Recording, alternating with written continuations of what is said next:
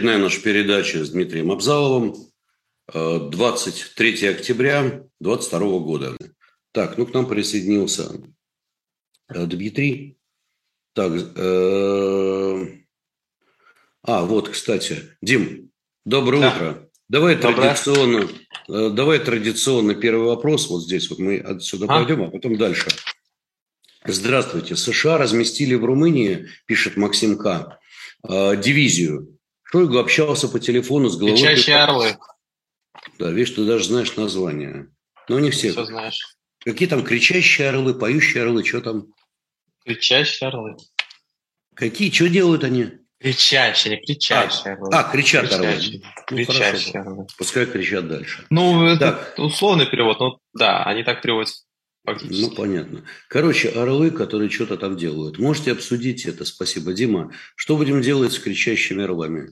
Ну, там, судя по всему, речь идет об информационном поводе, что было заявление относительно того, что в случае эскалации могут зайти они с территории на Украину. Во-первых, следует отметить, что там отмечалось только нападение на страну НАТО.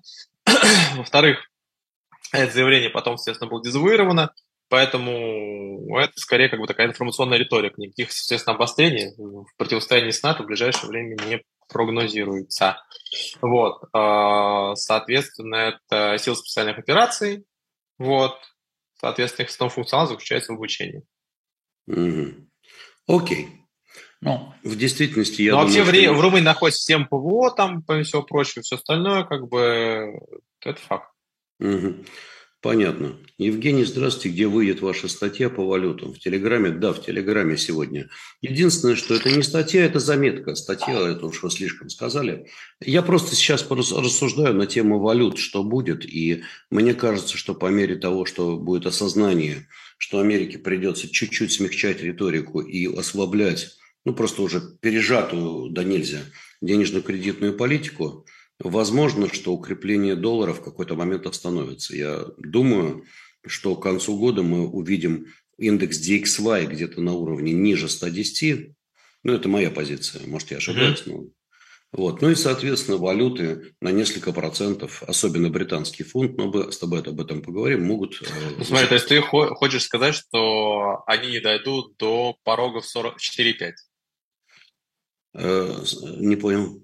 четыре и пять, не до порога не дойдут, по-твоему? Я думаю, что нет. Я думаю, что они поднимут ставочку на ноль семьдесят пять в ближайшее время, ну, в ноябре.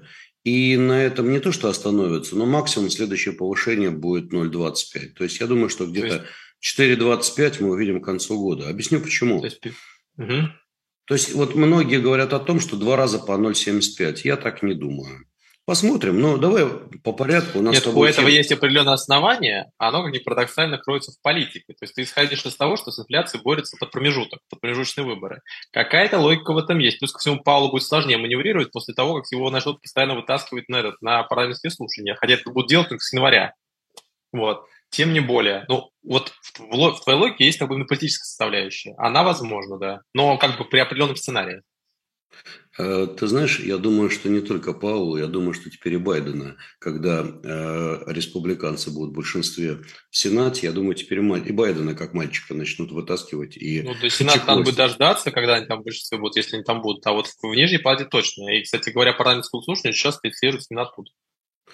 Окей. Ну, давай по порядку. Ага. Давай, давай начнем с тобой сегодня. Самого прикольного. Да, и ну, так. собственно, я выванговаю, что это самая классная вещь, которая будет. Я думаю, все смотрели, это очень весело, расставаться в четыре часа ночи. У меня, например, так как бы достаточно часто происходит, потому что Китай как бы он не спит. Так вот, так народ, за... народ задал вопрос, что происходит да. с Ху Цзиньтао и вообще, что это такое. Это вывели под ручки в том плане, что, грубо говоря, со счетом, короче говоря, или на счете, или просто дедушке стало плохо. Ну, во-первых, это... как бы... Давай начнем. С него, с этого, да, начинаем? Давай Окей, с этого. начинаем с этого. Первое. А, так. А, первое. А, ну, на самом деле, мероприятие шло достаточно интенсивно. Самая важная часть для понимания того, что будет происходить в Китае, это как раз последние два дня. Это суббота и воскресенье. Вчера до двенадцати часов был проголосован, а, ну, фактически утвержден состав ЦК, Центрального комитета Коммунистической партии Китая. Это двести пять человек. Вот, это наиболее как бы продвинутые, ну, то есть фактически это вот вся политическая элита, которую, так сказать, можно сказать. Вот. Особый интерес представляет некоторая особенность. Как мы до этого говорили, есть так называемый возрастной ценз в коммунистической партии. Считается, что как бы обновление, то есть там больше шестидесяти семи шестидесяти восьми лет оставаться на посту не рекомендовано, и после этого происходит как бы выбывание. Сейчас ситуация несколько поменялась. Ну, хотя бы на том, что Си больше этого возраста, шестьдесят девять лет. Вот. Но, помимо всего прочего, произошло серьезное как бы укрепление позиции его представителей. Ху Цзиньтао – это глава а, КПК, ну, председатель ЦК КПК, а, он же президент, ну, в европейско-американском, ну, и, соответственно, в международном понимании. Вот. А, он, соответственно, возглавлял страну как раз в предыдущую итерацию. Я напоминаю, что сейчас двадцать третий год. Ну, будет двадцать третий год, то есть меняется каждый двадцать третий год. Вот, Си пришел в тринадцатом, до тринадцатого года, собственно говоря, и был Ху Цзиньтао. Собственно говоря, с ним и была связана основная часть возвышения Китая. То есть, когда соответственно производственную сборку и начал заниматься. У Ху Цзиньтао особенно заключалось в том, что на самом деле очень большой миф у того, что он там чисто придерживается каких-то взглядов, таких более мягких, но он как минимум выступал за урегулирование тайваньского вопроса в рамках а как раз э, поддержки, скорее, сил внутри Тайваня с целью как бы парламентских сделок, так сказать. Вот. И плюс ко всему при нем шли достаточно непростые, но все-таки шли и как-то плюс-минус закончить переговоры с США по, по внешнеэкономической составляющей. Вот. Э, понятно, что это, конечно, демарш. Это очень серьезный резонанс, считается, для э, Китая. Вот. Э, вывод э, предыдущего главы. Вот, в таком формате. Вот. А но, ты, с одной стороны, как бы... Извини, извини, что я тебя перебиваю. А ты не подскажешь вообще, в прошлом бывали такие случаи? Мне кажется, это что-то уникальное, чтобы подошли а... прямо под ручки. Нет, ну, в Китае разные ситуации были, на самом-то деле, просто не публичились очень часто. Но надо понимать, а, во-первых, у тебя было официально это снято. Там протокольная съемка и все остальное. То есть, если это визуально попало куда-то, значит, это должно было попасть. И это, соответственно, определенный информационный сигнал, в том числе, соответственно, аппаратной составляющей. Это не случайная съемка и не все такое. Это официальное видео составляющее, рядом сидел Си. Вот, то есть это говорит о том, что как бы это как бы послание, вот, связанное с тем, что видоизменяется система. Плюс ко всему, некоторые кадровые перестановки говорят о, о том, что... видоизменяется экономический, военно-политический, судя по всему, курс. И по тем личностям, как мы говорили до этого, которые вошли в... Ну, сейчас как раз сегодня э, голосуется после ЦК, собственно говоря, бюро. Э, оно же проголосовалось, так понимаю. И, соответственно, э, этот постоянный комитет. Ну, ЦК – это двести пять, бюро, политбюро – это двадцать пять, и, соответственно, постоянный комитет – это семь человек. То есть как будто элитная часть, так сказать, у этого Дим, ЦК. Дим, да. У наших слушателей вот как раз и вопрос. Первое. Не означает ли, ну, по сути, свое изгнание Ху Цзиньтао? Я заранее прошу прощения, если мои... Мой китайский недостаточно хороший, я неправильно... Там одиннадцать диалектов, так что тебе это нормально. Там, на самом деле, в Китае, в Китае примерно восемьдесят тысяч иероглифов. Но в среднем Китай я... используется примерно восемью тысячами.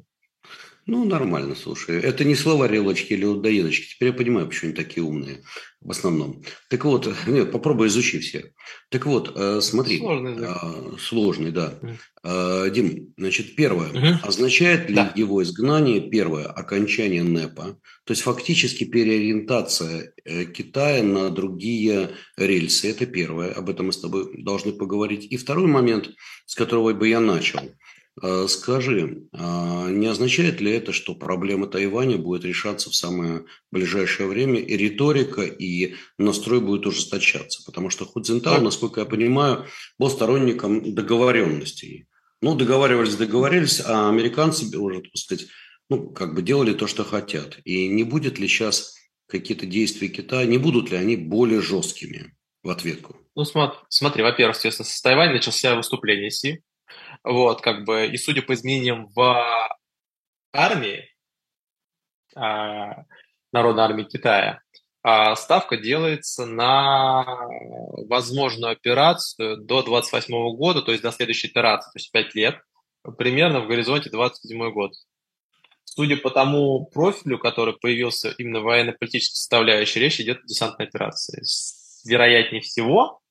Вот. Но опять же, как бы ситуация абсолютно точно будет обостряться. Это неизбежно. По целому ряду причин. Во-первых, естественно, там кадровый состав достаточно жесткий, который, естественно, уже предметно готовится к различным мероприятиям. Второй момент, естественно, к этому времени, к двадцать седьмому году, будет определенный паритет преодолен в э, военно-морской составляющей. Может быть, кстати говоря, это форсированный процесс. И самое важное составляющая заключается в том, что с учетом как бы базовых сценариев на американском треке, скорее всего, с той стороны тоже к нему придут, соответственно, тоже товарищи достаточно радикальные. Возвращение республиканцев, у них в пуле примерно пять антикитайских пакетов уже с лету. Вот, поэтому как бы а, конфронтация нас ждет, исходя из данных съезда. Что будет происходить, что будет с экономикой происходить? Первое. А, у нас а, Лю Хэ потерял позиции. Лю Хэ является представителем а, умеренной составляющей. Он возглавлял делегацию Китая при переговорах с Трампом по сделке. Вот, считается, что как бы он носитель трека переговоров как бы по сложным экономическим сделкам. Это означает то, что его ослабление в том, что в ближайшее время новых сделок а-ля, ну, в ближайший год точно, а-ля, соответственно, Трамп, большая экономическая сделка не предвидится. Второе. Э, исходя из назначений в э, госструктурах, исходя из назначений в кабинете министров, судя по всему, речь будет идти на том, что Китай будет делать ставку на внутренний спрос. Интенсивно, соответственно, его бустя, развивая там очень много специалистов по стимулированию экономики, но специалистов. Вот. И второй важный момент. Судя по всему, он будет дальше заниматься выстраиванием своей финансовой инфраструктуры и, возможно, конвертацией юаня. Так, судя тогда... по угу. видоизменению по банку Китая, по Народному Смотри. банку Китая, если быть совсем точным. Смотри, тогда выводы из этого мы делаем такие. Первое. Переориентация на развитие внутренней экономики – это значит укрепление юаня. То есть, судя по всему, долго юаню падать не дадут. То есть, и ослаблять юань, чтобы это было ну, выгодно производить и поставлять во весь мир, как бы, ну и, соответственно, наращивать еще золотовалютные резервы. По всей видимости, с этой практикой будет не то чтобы покончено, ну как бы так приостановлено. Ну, смотри, и... судя по, по тому, что происходит, скорее всего, будет пока что на первых этапах, примерно год, использоваться практика, которая используется сейчас, судя по тому, что предназначалось. Как сейчас а китайцы никогда, Китай... не, никогда не торопятся, у них все изи. Вот, а как, как, как они сейчас делают? Они сейчас не используют золотовалютные резервы, то есть они в свое время боролись несколько лет назад с золотовалютными резервами, сожгли там один триллион, потом это не понравилось. Что они делают сейчас? Они в ручном режиме собирают финансовые организации, вот, соответственно, и через них пытаются стабилизировать курсы, то есть снижать, соответственно, спреды, вот, э, в курсах. Ну, стабилизируют валюту по- по-хорошему. Э, есть такое подозрение, что ручной характер управления сохранится как минимум на полгода. Это будет означать то, что э, э, Китай продолжит пока что держать слабый юань, э, как минимум полгода, в ближайшее время по всему. При всем при этом он будет пытаться стабилизировать курсы именно за счет ручной системы управления, то есть ужесточится контроль над финансовыми организациями внутри Китая, включая нерезидентов. Второй аспект, скорее всего, будет заключаться в том, что будут дальше происходить расхождения финансовых, э, финансовых систем. Что это означает? Вот, э, э, крупные китайские компании будут прежде всего в приоритете локализованы с точки зрения размещения на китайских площадках. Будет создан, скорее всего, инфраструктура, при которой все крупные ай ти-компании будут, естественно, и некрупные, выходить на Пекин. Вот, поэтому с этой точки зрения, скорее всего, в горизонте примерно пять-шесть, ну, двадцать шестого года точно, с большой вероятностью можно прогнозировать дальнейшее расхождение рынков, вот, и локализация компаний.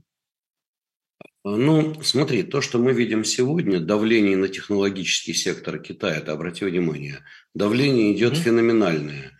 То есть, по сути своей, китайцам, вот тут пишут, кстати говоря, наши читатели, что китайцам с американским гражданством запретили работать над чипами. Это так, то есть давление как раз в этом секторе очень серьезное, действительно. Там сейчас на самом деле в ручном режиме проходит проверку, перепроверку все студенты Китая, которые учатся по обмену, вот, в высокотехнологичных отраслях, особенно стратегически значимых. Вот, и в ручном режиме, естественно, от них начинают выпиливать визы. Вот, поэтому на самом деле это очень серьезная история. Вот, это такое начинается, как бы такая постепенная подготовка к технологическому противостоянию на первой базе, фазе, а на второй фазе вплоть до столкновения.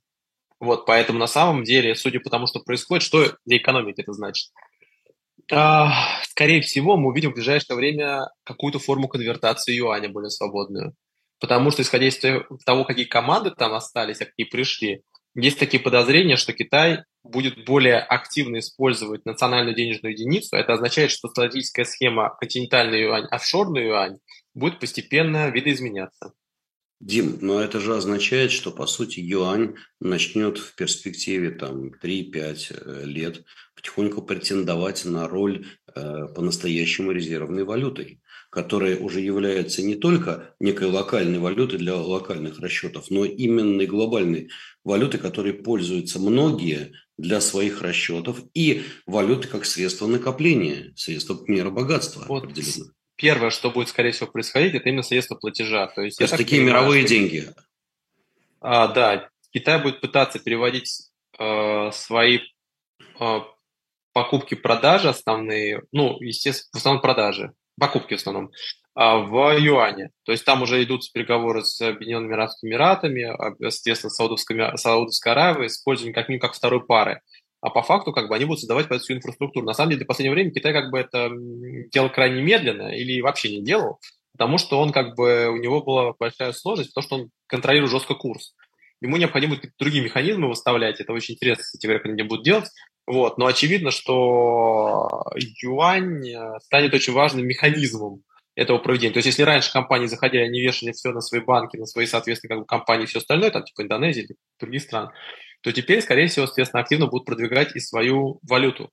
Это будет говорить о том, что в целом ликвидность ее может вырасти, но, опять же, будет очень большое, как будто видоизменяться система, потому что фактически раньше были офшорные модели. Вот сейчас, я так понимаю, Пекин будет как-то выстраивать систему сначала с основными, наверное, торговыми агентами, а потом как-то внешний периметр идти. Самое интересное, конечно, на рынке для него будут, помимо Ближнего Востока, это Африка и Латинская Америка, где влияние Китая достаточно высокое.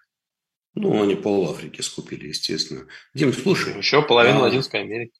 Ну, еще купят, денег хватает. Смотри, а не приведет ли это к реальным столкновениям, достаточно серьезным, Америки и Китая? Объясню, почему. Америка ведь прекрасно понимает, что ее основной противник не Россия, а именно Китай в борьбе за геополитику. И в конце концов мы понимаем, что главное оружие и главное достояние Америки – это американский доллар. Он не случайно сегодня в зеленой майке. Вот. Mm-hmm.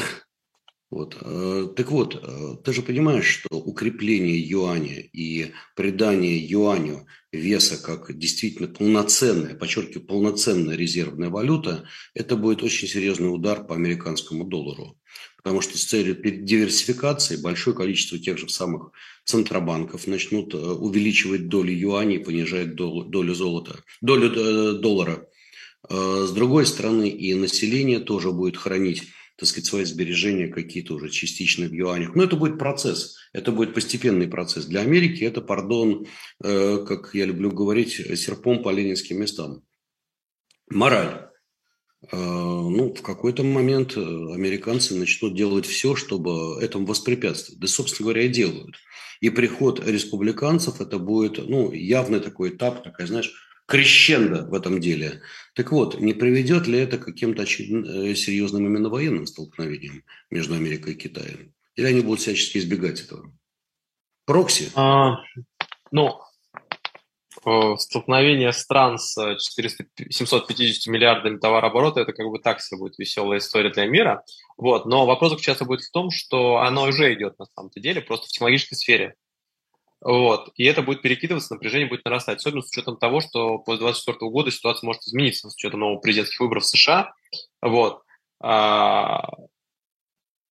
Рост а, противостояния будет усиливаться, это факт. Вопрос заключается в том, а, что будет в это время происходить как бы основными, с основными игроками, и как бы какая будет повестка в ближайшее время в США прежде всего.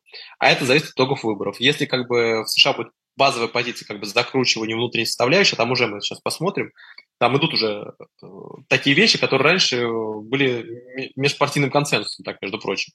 Вот. А вот это прямое противостояние может, конечно, несколько видоизменить ситуацию. Плюс ко всему, США пытаются токсик... э, сделать токсичным работу с Китаем до этого. Это происходит уже сейчас. Вот. Я думаю, что результатом этого станет следующее. Основные плюшки всего этого процесса получит Индия. Наверное. В Индию уже приходит значительная часть производства. Туда, там уже производится значительная часть, ну, более половины по целому номенклатуру продукции Пла. Вот, туда переходит, соответственно, помыль составляющая частично.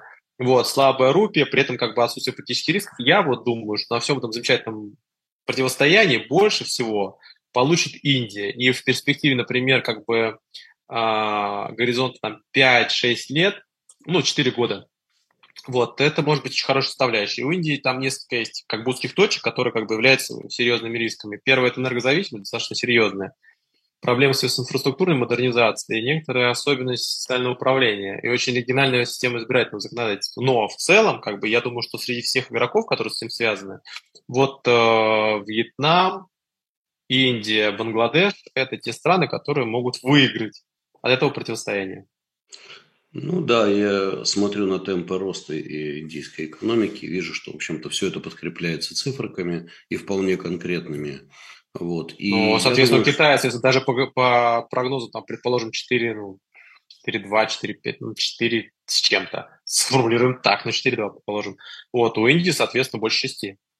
Вот я про то и говорю. По-любому. И учитывая, что индийская рупия ослабела с семидесяти где-то двух до восьмидесяти, по-моему, одного, они сейчас торгуются, то, по-моему, это уже не так плохо с точки зрения экспортных возможностей Индии. Но ну, при этом да заметь, что это все происходит при ситуации, когда ЦБ Индии поднимает ставку. Да, это понятно. А ЦБ Китая не торопится, наоборот, проводит, проводит политику, ну, не ослабления, но, по крайней мере, некой помощи экономике. Ну, фактического ослабления, просто номинальное, ну, ну да, потому что у них да все нет, избыта внутренняя. Они могут себе это позволить, поскольку у них инфляция маленькая, пока. Пока. Uh-huh. И прежде чем мы с тобой завершим тему Китая, все-таки, Дим, а вопрос-то, а зачем надо было все-таки Ху Цзиньтао так под ручки-то выводить? Нельзя было как-то интеллигентно, так сказать, и все прочее. Зачем это было делать на съезде? То есть я понимаю, что демонстративно, но не слишком ли? Это же ну, знак, смотри, во-первых, знак очень жесткий. Было много разных ис- историй на съездах. Ну, они были. И они обычно как бы никогда по телеку особо не показывались, то есть там как бы картинку перебивали и все такое, там понимаешь, что там не так это все работает. Вот. Есть такие подозрения, что первое, это попытка, соответственно, Си идет на третий срок. Это впервые в истории существования Китая вот, в нашей итерации. Ему необходимо подсказать, соответственно, жесткость своей позиции. Ему необходимо показать, соответственно, свою составляющую. Я напоминаю, что Си в свое время сделал карьеру на борьбу с коррупцией в Чжэньчжэне как раз. То есть это его тема, там связана с жесткими арестами, вот это все такое. Вот, под камеры. Поэтому э, есть такие подозрения, что это просто очень важный сигнал, в том числе в коммунистическую партию Китая, на предмет, как бы, соответственно, выстроения вертикализации, так сказать, вертикали э, в Китае. Это все выкачивается не, то, не просто так. Даже если там были проблемы со здоровьем, со всем остальным, как следствие потом позиционируется Китай, важно другое. Важно то, что это попало в телек, это было из этого сделано, была определенная информационная э, история. Это говорит о том, что это в том числе послание и в Пекин, и, о, и в Вашингтон на фоне выборов, и в том числе республиканцев в перспективе, что как бы ситуация поменялась, что там внутренней оппозиции нету, и что раскачивать бессмысленно, что надо договариваться. Насколько это, соответственно, пройдет, вопрос еще не открытый. Но то, что это публично сделано, это специально сделано публично, это факт. Ну, хорошо. И мы с тобой завершим тему Китая следующим. Дело в том, что мы прекрасно понимаем, что говорить о Китае и не говорить о политике Китая в области ковида – это глупо, потому что вот эта вот нулевая терпимость… Просто два месяца Шанхая сделали ну, больше, чем как бы все, соответственно, снижение потребления вместе взято, ну, значительных часть. Совершенно верно. И вот тут очень интересная ситуация. Дело в том, что поскольку Китай вряд ли будет отказываться о, от своей стратегии по нулевой терпимости, мы же прекрасно понимаем с тобой. И считает своим достижением, на самом деле. Ну, правильно. То надо понимать, что число заражений в Пекине выросло до самого высокого уровня. Тем не менее, вот, э, за последние четыре месяца. То есть в стране было зарегистрировано, ну, я понимаю, что для нас это смешно, но тем не менее восемьсот двадцать новых случаев. Еще раз говорю, это очень смешные цифры, потому что Покажи это в Америке или в России, скажут, что это ноль, это ноль. Для Китая это не ноль, и более того, насколько я понимаю, чиновники китайские уже пообещали усилить контроль за распространением вируса, в частности, в учебных заведениях. Вот. Так вот, вопрос. Смотри, ты же понимаешь прекрасно, что если они действительно начнут бороться сейчас с ковидом, опять же, и закрывать регионы, то все наши прогнозы относительно китайской экономики, вообще мировой экономики по боку. Потому что закрытие, например, Шанхая или ряда регионов а-ля Шанхай – это крайне серьезно. Или ты считаешь, Смотри, что это на самом деле... ерунда? После Шанхая, как бы, Си несколько присмотрел свое отношение к этому вопросу. Он уже не так жестко, на самом деле, жестил, но их раньше пытался не трогать промышленные регионы, там, суперкрупные, сформулируем так. И даже когда это происходило, происходило, так сказать, специфически. Я думаю, что позиция по этому вопросу смягчится. Потому что, как бы, импакт, то есть урон от этой практики, он достаточно высокий для экономики, особенно если это касается крупных агломераций. Мы это все дело дружно видели. Я думаю, что позиция будет смягчаться. Вот. Что касается самой системы, то с большой долей вероятности у нас вот, в ближайшее время экономика данные будут слегка как бы видоизменены. Я напоминаю, что впервые Китай отказался публиковать данные во время съезда по экономике. Вот. Соответственно, это говорит о том, что необходима светоположительная экономическая повестка. Вот. И, а, особенности с учетом того, что вот все, что сейчас происходит в партии, это необходимо будет переварить, потому что все основные назначения серьезные, которые сейчас подготовлены, произойдут весной следующего года. Формально. Поэтому с этой точки зрения вот эти несколько месяцев необходимо будет показать как бы экономические результаты и все остальное. Я думаю, что в это время Си будет пытаться избегать а, крупных выбиваний территорий типа Шанхая. Да, они могут вводиться, но они будут территориально будут вводиться. Я думаю, что его задача будет максимально как бы не угробить экономику в этом процессе. Потому что, на самом деле, это очень важный фактор. То есть, то есть на Шанхае в некоторых случаях мы разгребаем до сих пор некоторые его последствия. Поэтому, конечно же, второй раз повторять это было бы достаточно проблемно. Ну что ж, я думаю, что по теме Китая на сегодня достаточно. А так про Китай мы много чего и постоянно будем говорить. А сейчас мы ну, я бы рекомендовал, делать... если кому-то интересно, посмотреть состав постоянного комитета Китая. Это вот семь человек.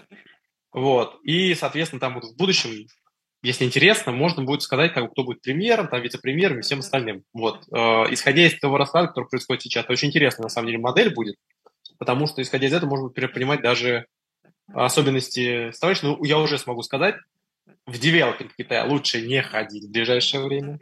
Я не думаю, что не наши, служ... не я не думаю, что не наши слушатели туда ходят. Там, ощущение, раз, там, раз, там, раз, там разные товарищи, как бы, они некоторые говорят, что сейчас, ага, короче, нет. Вот, да, но нет. Вот, и, соответственно, а, вот розница а, продовольственная и непродовольственная, она, да, имеет перспективу, исходя из нынешнего, как бы, профиля. Но в целом это более подробно можно обсудить, когда, когда соберутся данные. Вот сейчас просто они как бы только доберутся, и я думаю, что где-то в горизонте двух недель будет уже понятно, какой будет профиль общий в марте. Когда ну, я, я, думаю, что, я думаю, что нам надо будет вообще в следующей передаче поговорить конкретно, какие отрасли Китая проиграют, какие выиграют от всего того, что происходит. Но явно, что полупроводники не выиграют. И высокие технологии китайские не выигрывают от происходящих процессов. Скажем так, там, там это, это гигантская схема. Она даже повлияет на компании, которые рядом находятся. То есть, например, если это буст для Samsung, например, но серьезный удар положен по АСУ эм си ай. Это, например, соответственно, хорошая... Это примерно может стоить одна пятая возможности NVIDIA, например. Как бы это может стимулировать Intel. Это создаст несколько компаний на китайском рынке, которые раньше, на самом деле, находились в ниндзя-режиме, по факту. Вот, такие, как бы, которые вы никогда не знали, а там они станут на миллиарды, так, между прочим. Вот, и, скорее всего, консолидация на этом рынке пойдет. Скорее всего, Пекин еще будет вводить, он субишь, короче. Дима, это, достаточно это про Китай, а то мы сейчас с тобой увлечемся. Там, там реально и... много всего прикольного. Да, да, да, ну просто мы обещали. У нас в раз, мире, да, да. Так. Да, у нас короче, в мире столько всего... Сказать, возбудился, вот, но вот э, про Китай, я думаю, что это тема, которую мы еще по-любому затронем. Я, можно с персонально просто сделать предметов так, вот, очень подробно. Как-нибудь. Вот тут пишут Apple, где производит свои чипы. Где? Да? Тайвань, где он может их производить. Китай, Тайвань. Тайв... А Apple крупнейший, один из крупнейших заказчиков Тайвань, ти си эм си вместе с Qualcomm. То есть, переводя на русский язык, все чипы, которые у вас есть в телефонах, если Apple, а у Qualcomm еще Samsung, там Samsung еще есть свои. То есть, в принципе, в основном они все произведены на Тайване. Понятно. Мы переходим к теме России, тем более, что, да, тем более, что там есть о чем поговорить. Но прежде чем мы перейдем, ага. друзья, тут вот на меня уже ругаются, понимаешь, такой интересный ник, как «Реальные снасти», прямо говорит, Евгений Борисович говорит, ругаюсь. Представляешь, ругается. Вот, ага. Народу стало больше с начала передачи, а вы про лайки молчите, нехорошо, лайкайте. Это твой админ написал, что ли? Ну вот, да нет, у моего админа другой ник. Тут, видишь, люди ругаются. Нет, на самом деле, лайки, лайки чем хороши, как бы, с технологической точки зрения. Они, на самом деле, показывают, где интерес находится. То есть, например, если на Китае очень много лайков, как бы, например, имеет смысл этот контент разворачивать, как бы более подробнее про него говорить. Если там, может быть, Южная Корея кому-то нравится. То есть, на самом деле, показывает, это обратная связь с людьми. Она показывает, какие вещи действительно важны, какие, как бы, ну... Дима, такой формат реально перспективен. Дима, сейчас мы будем говорить про мобилизацию. Я думаю, доиграемся до дизлайков. Так, ну поехали. Значит, давай поговорим. Да, кстати, между прочим, mm-hmm. господа, можно не только про лайк, да, вот ни слова про собачек. Про лайк забыли, ни слова про собачек. Ой, слушайте, собаки – это больная тема. У меня у дочки аллергия, поэтому я так хочу завести какую-нибудь классную собаку, но нельзя. Терьера да. можно завести. Ага, сейчас. Мы терьера завели... можно завести. Мы завели, ко... мы завели кота, корни Шрекса. Он такой анти вроде в этот самый. То есть там от него никакой аллергии все равно. Такой был там классный вопрос по шерстке. Ну ладно. Угу. Да, против шерстки это плохо. Короче. Под шерстки. Под шерстки. Я понимаю. Угу. Да. Короче, в четырех новых регионах России, Херсонской, Запорожской области, угу. Донецкой и Луганских республиках введены, такие введены военные положения. Что это такое? Это, во-первых, эвакуация, эвакуация объектов хозяйственного, социального, культурного, культурного назначения, а также временная mm-hmm. возможность отселения, отселения населения, как сказала, mm-hmm. в безопасные районы, введение особого режима въезда и выезда на территорию, ограничение свободы передвижения, изъятие необходимых для нужд обороны, если нужно, имущества, ну, фактически возможность для любого беззакония, мы же понимаем. У организации граждан под флагом, значит, работы, потому что это необходимо, для, как говорится, для фронта, для победы. Запрет на выезд граждан за пределы страны, по крайней мере, в этих регионах. Ну, далее, что интересно... А представляю, как можно выйти, выехать за пределы страны в этих регионах? Ну, это я понимаю, это в данном случае такие мысли были у людей. Я просто сейчас хочу это все обсудить. Далее, угу. в ряде регионов, в том числе... ну, прилегающих прежде всего. Это и в Севастополе, и Белгородской, и Брянской области. Белгородская, это... Курская, Воронежская. Да, Крым, Краснодарский край и так далее. Ростовский. Мобилиза... Да, mm-hmm. там, там другой режим. Но, в принципе, режим тоже довольно серьезный. Мобилизация экономики, удовлетворение потребностей армии, территориальная и гражданская оборона, усиление охраны общественного порядка, охрана важных объектов.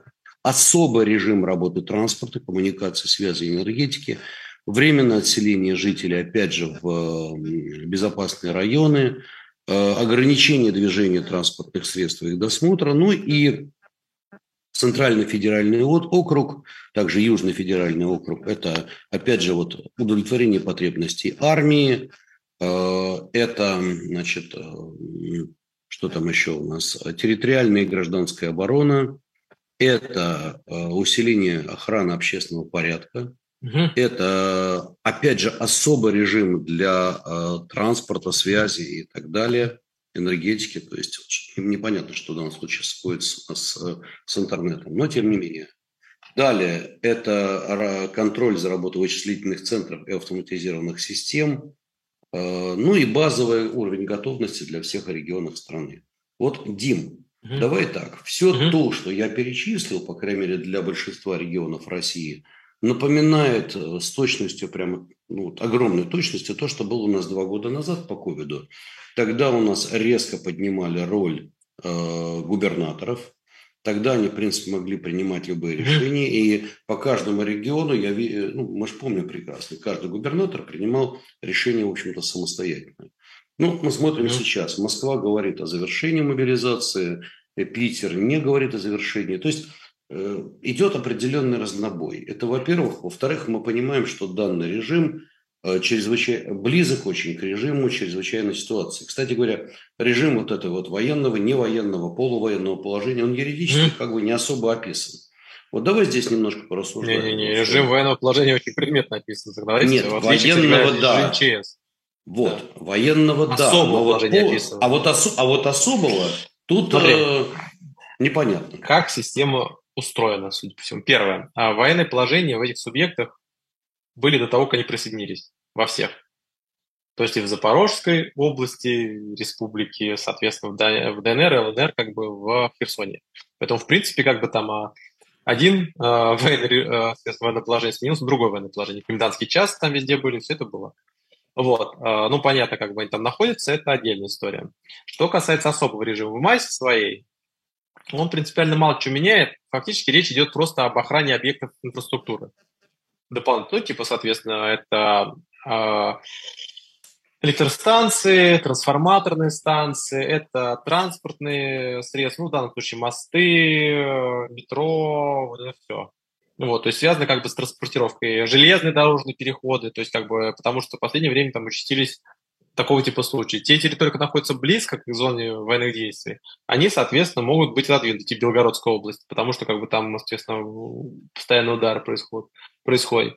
Для основной части, центральной части России, принципиально ситуация вообще не меняется, слово. Ну, то есть, как бы, просто укрепляются подстанции, там больше, ну, то есть, как бы, охрана будет, вот, и другие объекты. Как показывает практика, в принципе, вот, кроме приграничных территорий, ситуация вообще никак сильно поменяется. Что будет происходить в целом? То есть, при ковиде, на самом деле, главы субъектов Российской Федерации не имеют таких полномочий, как сейчас, потому что при ковиде у вас отдельно, отдельно был, естественно, глава штаба, вот, и отдельно был э, федеральные органы, которые находятся на территории типа Роспотребнадзора, вот и все остальное. И они подчинялись федералам. Сейчас ситуация все, все завязывается на регионального главу. И поэтому несколько отличается ситуация в разных территориях. И в большинстве территорий, которые не граничат, собственно говоря, как бы ситуация, э, главы субъектов пытаются максимально нормализовать. То есть они либо заканчивают, либо объявляются за окончание, окончание мобилизации, либо, соответственно, говорят о том, что как бы какие-то дополнительные действия заведены будут. То есть смысл всей этой системы заключается в том, чтобы они, прежде всего, обеспечивали экономическую составляющую этого процесса, его связь с переснащением и всем остальным. Вот. Понятно, что э, вау-эффект, который был произведен, когда это все дело было объявлено, и рынок это постепенно отыграл в течение недели, понимая, что ну, как бы это не все так жестко. Но по факту как бы это новая система, вот, она бы сказала, не скорее вертикализация власти, а скорее регионализация ее очень серьезно. То есть в регионах, в субъектах федерации получили очень серьезные полномочия на то, чтобы заниматься различной экономической деятельностью вот, на этом направлении. В принципе, при прочих равных, э, ситуация в дальних субъектах измениться не должна. Ну, ну кроме там, да, транспортной инфраструктуры. Я думаю, только ленивый за последние дни все это не обсудил, и мы с тобой лучше перейдем к экономическим аспектам этих всех вопросов. Угу. Значит, тут на Медне выступил Владимир Мау, ректор РАНХИСа, который еще недавно был под следствием. Освобожденный ректор РАНХИС. Ну, а что ты улыбаешься? Ну, всех бывает, все бывает. Вот. Ну, я напоминаю, что он начал под мошенничеством, естественно, потом как бы из домашнего ареста ушел. Ну, Дим, ты же понимаешь, в нашей стране мошенничество может получить любой при желании. Mm-hmm. Ну, это ладно, это mm-hmm. отдельная история. Я думаю, что Владимира Мао мы обсуждать не будем, а вот то, что он сказал, это очень интересно. Мао сказал следующее, что надо подумать о переходе к мобилизационной экономике. И в частности, что такое вообще мобилизационная экономика? Это сосредоточение и использование ресурсов страны для противодействия внешней угрозе или, или, я просто зачитываю, или преодоления а. кризиса, вызванного чрезвычайными обстоятельствами. Это резкое усиление дальнейшего, куда дальше, роли государства, оборонного заказа и вообще все, что связано за, как бы с ну, деятельностью, с объемом государства, роли государства, uh-huh. роли чиновника uh-huh. и так далее. Ну, грубо говоря, например, на завод приходит разнарядка, что нужно собирать рабочих вне зависимости от их желания и направлять там, делать что-то там из оборонного заказа. Нельзя отказаться, нужно как бы это делать. То есть, таким образом, по большому счету, все это входит в противоречие, естественно, с рыночной экономикой. Мне многие задают вопрос, что будет с российским фондовым рынком? Ну, я понимаю так, я стараюсь от этого вопроса сейчас уходить по одной причине.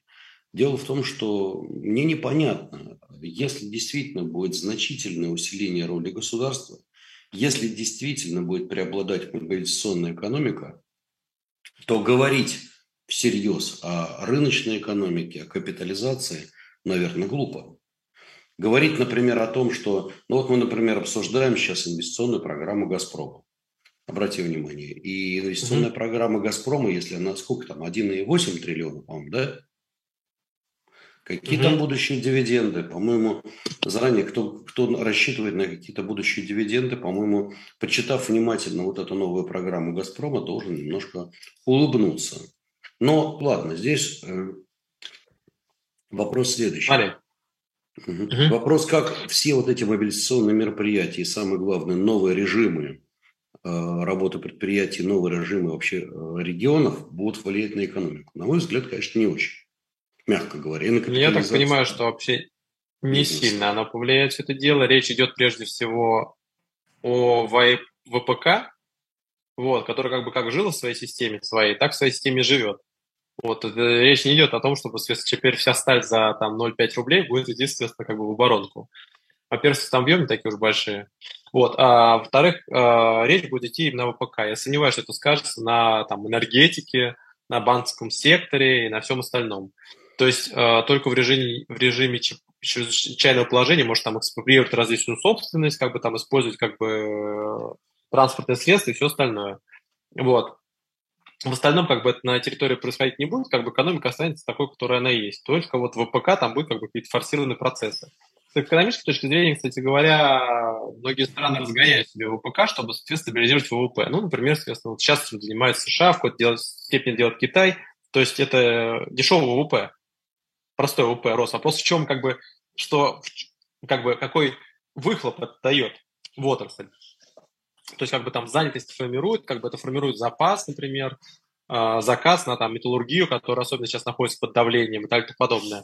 Вот, вопрос заключается в том, что э, пока что влияние такое серьезное. То есть, надо смотреть, к чему это будет приводить в целом, но пока что речь не идет о вертикализации экономики и заточку чисто под э, военную составляющую. Хотя потому, что у нас слишком она разнонаправленная. То есть, сомневаюсь, что на э, юго-востоке необходимо, предположим, соответственно, обогащенный уран Руса, Русатома или, например, предположим, соответственно, вся номенклатура Русала алюминиевая. Вот, то есть речь идет как бы все-таки, я так понимаю, об активизации на вэ пэ ка, составляющего там двойные смены, тройные смены, это все. Вот, но э, в основной части экономики, особенно сырьевая составляющая, я думаю, как бы она не повлияет.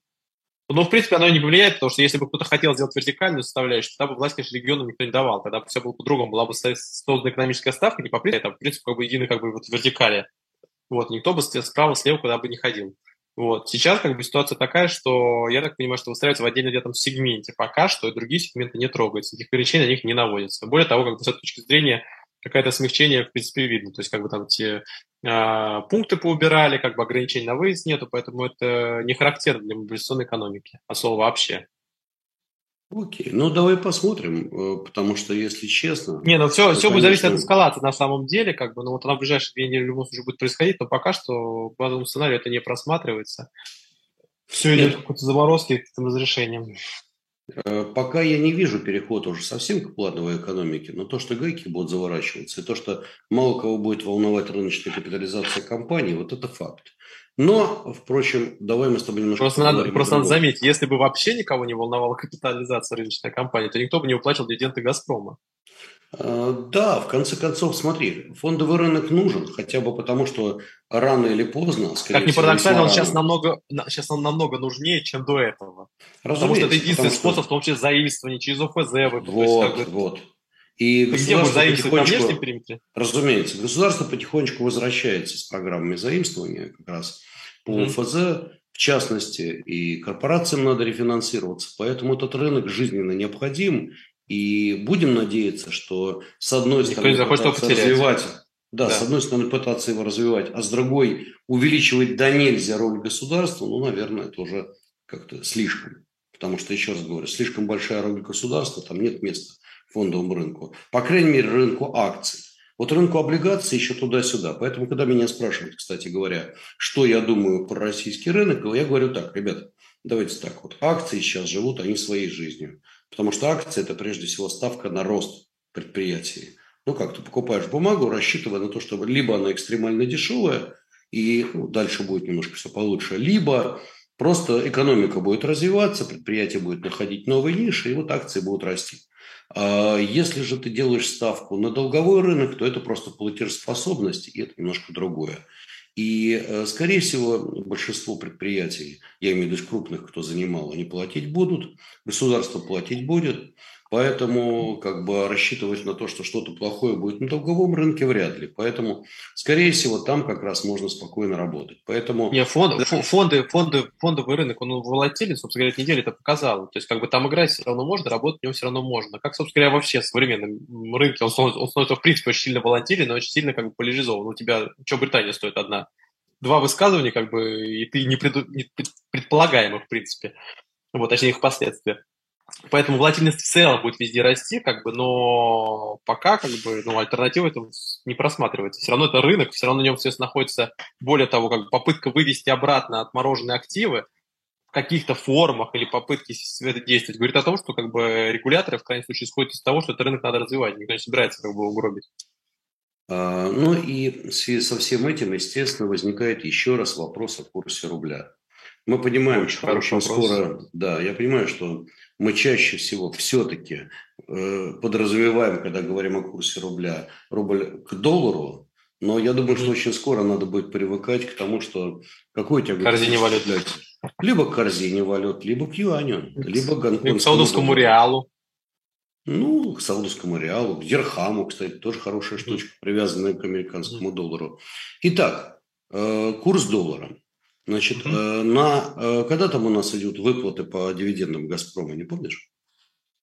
Ну, на рынке не появится где-то в горизонте двух недель. Ну, они, в принципе, а... уже, ну, то есть, как, в две недели. То есть, вот сейчас этот пики у нас получается ноябрь, октябрь-ноябрь. Угу. Ну, вот, соответственно, мы понимаем, а, что... Они оцениваются рынке... примерно триста пятьдесят - четыреста миллиардов. четыреста миллиардов долларов должны прийти свеженькие. Вот, достаточно... Миллиардов рублей, я говорился. Рублей, достаточно... долларов, класс. Да, да, да, да. Дайте вот, два достаточно... сразу же. Я хочу да. это. Да, сумма достаточно большая, и естественно, что она будет давить на курс доллара. Поэтому, не знаю, твое мнение, но мое мнение, что вот как мы и прогнозировали, к концу года все-таки мы можем ожидать... Вот сейчас пройдет налоговый период. Да, наверное. То есть сейчас пройдет налоговый период, рубль укрепляется почти каждый день, но это связано в основном сейчас, как раз в этом месяце, с налоговым периодом. Сегодня у нас двадцать третье число, день рождения моего среднего сына. И, mm-hmm. э, значит, э, соответственно, э, сегодня у нас, сколько еще, два дня осталось до завершения налогового периода. Понедельник, возможно, будет укрепление рубля. Вторник уже сомневаюсь, а со среды, наверное, рубль пойдет слабеть. Вот, Дим, мнение твое. Смотри, с одной стороны, достаточно большие рублевые выплаты по «Газпрому». Угу. С другой стороны, наверное, уменьшение потока входящих долларов просто потому, что ну, в какой-то момент времени проседали цены на газ, на нефть и так далее. Очевидно, что долларовых поступлений будет немного меньше. Вот как ты считаешь, произойдет это ослабление рубля очень мягко или же могут быть какие-то скачки? Ну смотри, по идее, по базовому сценарию, но все равно будет происходить ослабление. Просто оно будет происходить через как бы, внешний периметр. ФРС будет поднимать ставку, как мы понимаем, в ноябре как бы ноль семьдесят пять. Вот. Будет происходить ужесточение денежной политики, и все банки тоже туда будут ее двигать, и просто тоже будут ориентироваться на ноябрь. Вот. Что может ускорить сам процесс? Это, конечно, санкционная составляющая пятого декабря. пятого декабря будет санкционный пакет, ограничение по перевозке морской нефти и так далее и подобное. Вот какой, соответственно, импакт отсюда придет, вопрос еще не открыт. То есть какие будут потери по а, добыче. Сейчас а, мы Рейтерс почитали, а до этого еще ванговали. То есть они решили почитать то, что мы То есть то, что до этого говорили на рынке. То есть происходит замещение нефтяного флота. Вот. И у Роснефти, и у всех остальных. Вот. Это приводит к последующим последствиям. Примерно девяносто-восемьдесят процентов нефти, которая, соответственно, может подпасть под ограничение, под нее уже есть парк. Вот. Ниндзя-парк, конечно, он все равно есть. Вот. То есть вопрос заключается, какие будут потери фактические. Китай готов принимать, Индия готова принимать. То есть это первый вопрос. Второй вопрос. Насколько на самом деле просядет фактически потребление? Потому что мы уже видим данные. Китай просаживается. Ой, Китай, господи. Европейский Союз просаживается, то есть там, соответственно, Германия минус пятнадцать процентов, соответственно, Великобритания происходит снижение, то есть как бы реально происходит как бы сокращение потребления энергоносителя э, в промышленности в крайнем случае. Вот. А с другой стороны происходит рост употребления, связанный с отопительным периодом, например, если речь идет о газе. Вот. Поэтому с этой точки зрения э, будут два тренда работать. С одной стороны у тебя будет, соответственно, земля, зима, которая близко, то есть сезонный фактор, а с другой стороны будет, соответственно, рецессия, которая еще ближе в схеме стагфляции. Вот и кто кого заборет. И сверху у тебя еще с этого, с двух сторон будет находиться как бы Байден, который по пятнадцать миллионов выкидывает, как бы, но, скорее всего, расслабится по поводу этого всего дела после выборов. Вот, а с другой стороны будет Китай. Дим, Дим, Дим, я тебя перебью. Ты просто говоришь быстро. Главное, не все успевают следить. Когда мы говорим про пятнадцать миллионов, мы говорим пятнадцать миллионов баррелей нефти, которые Байден собирается выкинуть из резервов Америки для того, чтобы обуздать рост цен на черное золото. На, это, называется, это, это называется наш, наш ответ Саудовской Аравии. Вот, ну, ну, да. Как наш. Да, вот. Но э, вопрос о том, что к этому еще геополитический фактор завязывают. То есть идет большая энергетическая битва. Вот, противостояние как бы с сезонными факторами, с объективными, как бы с данными, которые поступают каждый день. Вот это очень, вот это будет определять на самом деле рубль в горизонте. Если будет, соответственно, высокое сокращение а, добычи, снижение поступления, если, соответственно, цены а, будут плюс-минус на таком же уровне, это будет одна ситуация. Если цены скакнут вверх, вот, как и прогнозируется, там за сто, за сто двадцать, сто десять, вот, по бренду как минимум. Если, соответственно, произойдет холодная зима, произойдет резкий рост потребления энергоносителя, то как бы нас опять завалит дорогой валютой. И тоже надо смотреть на самом деле, сколько потеряется добычи и сколько валюты придет. То есть какой, соответственно, баланс будет по итогу платежки наши. Вот. Но в целом как бы базовый сценарий прогнозирует, что все равно какое-то смягчение будет происходить. Просто потому, что... Так, подожди, если не будет геополитики...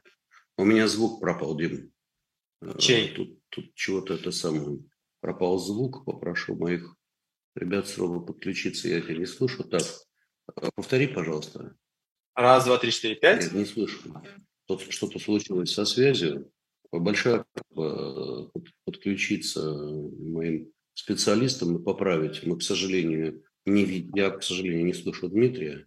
И... Не, просто смотри, просто можно смотреть, можно на самом деле у людей, как людей, слышно ли меня. Ли меня. Это с моей стороны или с твоей стороны? стороны? Нет, я не слышу так. Здесь как-то... А, дело... а. а вот все появилось. Отлично. А. Ох. Угу. Да. Вот смотри, можно было узнать, на самом деле, как бы ты же за интерактивную часть выступал. Есть звук или нет звука? Угу. Ну, отлично, да, звук был. Ну, у меня он пропал, видимо, что-то а, случилось. Не важно. Не важно так бывает. бывает. Короче, смысл заключается, см, смысл заключается в том, что как бы вот пока что по базовому сценарию без геополитических рисков, потому что геополитика на самом деле, как ни парадоксально, укрепляет курс в какой-то степени. Вот, ну, потому что понятно. Как бы чем жестче геополитика, тем меньше тебе нужна эта валюта в целом, там, как бы, и, соответственно, спрос на нее снижается. Поэтому базовый сценарий все-таки будет ослабление. Оно может быть форсированным ослаблением в случае как бы сценария пятого декабря, при которой сильно падает добыча, и при этом невысоко, не сильно растет цена на энергоносители. Ну, и в связи с этим хочется перейти к вопросу Турции, турецкого хаба. Как известно, последние дни эта тема очень серьезно обсуждается. Будет ли действительно Турция представлять из себя мощнейший хаб перекачки российского газа?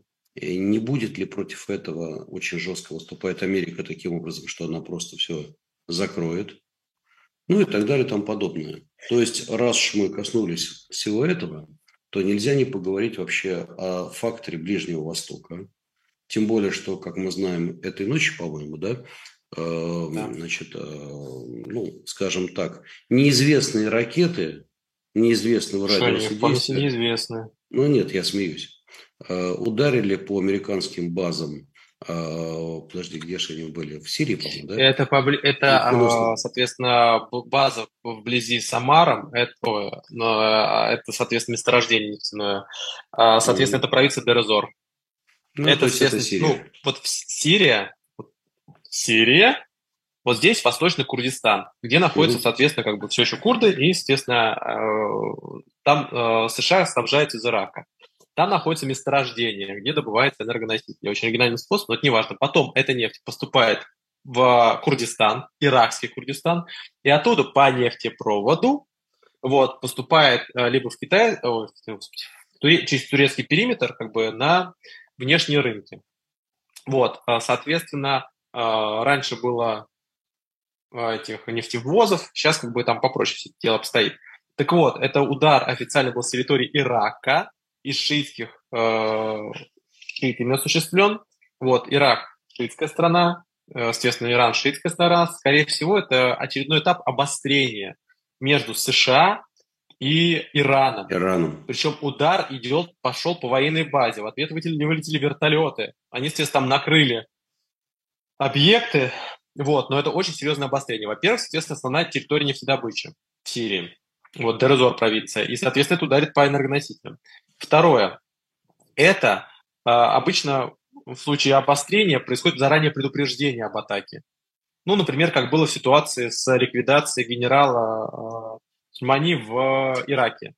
Тогда, соответственно, Иран ответил, но заранее предупредил и так подобное. Сейчас это произошло без предупреждения, судя по всему. Вот, удар прошел как бы достаточно интенсивно, используясь, судя по всему, там ракетное поражение, поэтому это говорит о том, что после срыва иранской сделки и на фоне протестов, которые, с одной стороны, в Иране, а с другой стороны, выборной кампании, которые есть в США, вот, и Байден сейчас не сможет особо в сторону отойти, потому что все будут предпринимать Афганистан, вот, и Иран не сможет особо в сторону отойти, потому что у него внутренняя, соответственно, напряженность, поэтому в контексте всего, что перечислено, вероятность. Ну, собственно, мы ванговать, что будет противостояние, соответственно, на Ближнем Востоке, и ванговать, что он будет осенью. Ну, как бы, здорово, знакомьтесь, это оно. Вот. А, ну, пока что в яркие формы не выходит, но это достаточно опасная история. Если, не дай бог, кто-нибудь погибнет перед промежуточными выборами из военнослужащих США на этой территории, это может привести к очень серьезным последствиям. Ну, ты же помнишь, что всегда перед выборами неплохая маленькая победоносная война не помешает. Ну да, мы все Трампа помним. Ну, вот. Да. Но вопрос заключается в том, что это все еще обострится. Почему? Я рассказывал про пять пакетов э, санкционных в отношении и, и, э, Китая, которые, соответственно, запилили республиканцы. А у нас еще пару пакетов в отношении Ирана, которые подготовили те же самые республиканцы. Поэтому я думаю, что как бы э, ближневосточный фэн-шуй будет очень серьезно нарушен после прихода, соответственно, к власти представителей консервативных сегментов США. Поэтому с этой долей, с большой долей вероятности эта ситуация может очень серьезно обостриться в горизонте примерно трех месяцев. Мне нравится, как ты называешь слово «ближневосточный фэн-шуй». Да уж. Интересно вот чего. Смотри, одновременно mm-hmm. с этим Израиль тоже ударил по, насколько я понимаю, аэропорту по Бейрута и да, по Ливану. То есть эскалация идет тут со всех сторон. Но, Дим, ты не ответил на один вопрос. По поводу хаба? Да. Сейчас расскажу. На самом деле Турция изначально и являлась хабом. Как возникла вообще турецкий поток? Немножко погрузимся. Изначально должен был существовать южный поток. Южный поток должен был идти, собственно говоря, непосредственно в Болгарию. Как мы поняли. Но Борка Борисов, президент парк Тигер, вот, очень сильно как бы расстроился по этому поводу и торпедировал все проекты. Там был, естественно, и АЭС Белене, и нефтепровод Бургас-Александрополис, и самое главное, газопровод Южный поток. Плюс ко всему, он не соответствовал энергетическому пакету ЕС.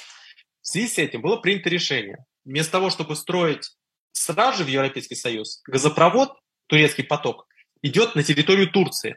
Причем э, изначально планировалось четыре ветки. То сейчас как мы, у нас происходит снабжение Турции.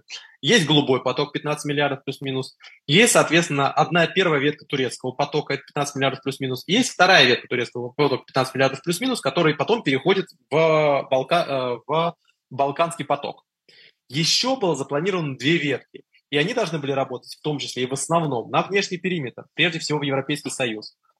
лучший способ сейчас достраиваться в Европу – это не пытаться там за квадриллион денег ремонтировать, не квадриллион, там небольшое количество денег ремонтировать потоки северные, вот, при том, что один из них лежит под санкциями, а другой, соответственно, непонятно, что с ним будет.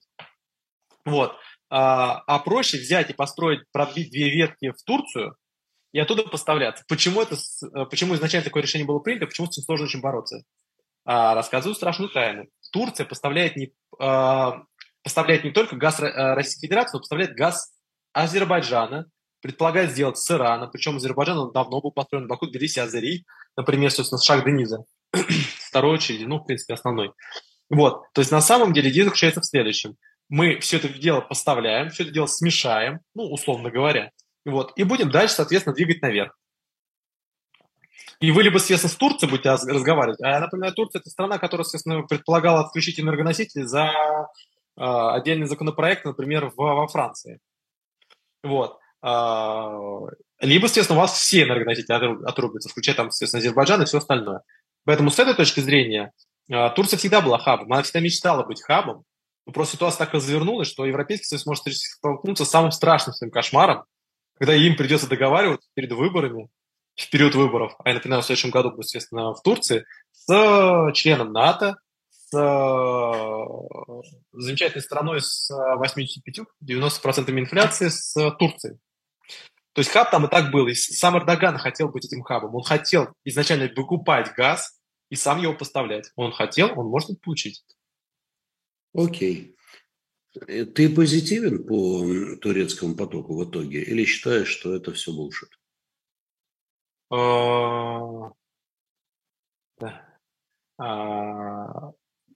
Булыш. Я булыш по этому поводу. Короче, смысл заключается в следующем. Нет, я-то имел в виду, а, что... Нет, я имел в виду... Да, булыш, я понял, булыш, я понял. Я булыш, я говорю, что это на повышение. Короче, смысл заключается в следующем.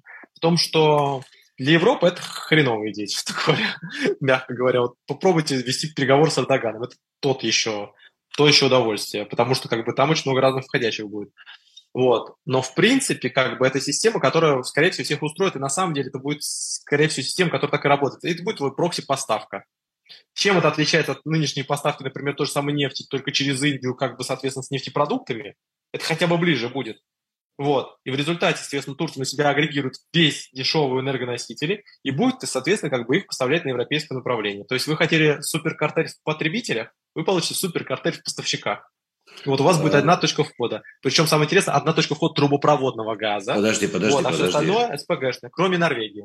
Подожди, но ты же забыл украинский поток. Не забывай, что, тем не менее, что бы ни происходило, а по-прежнему нефтепроводы дружбы, так сказать, как качал, так и качает нефть.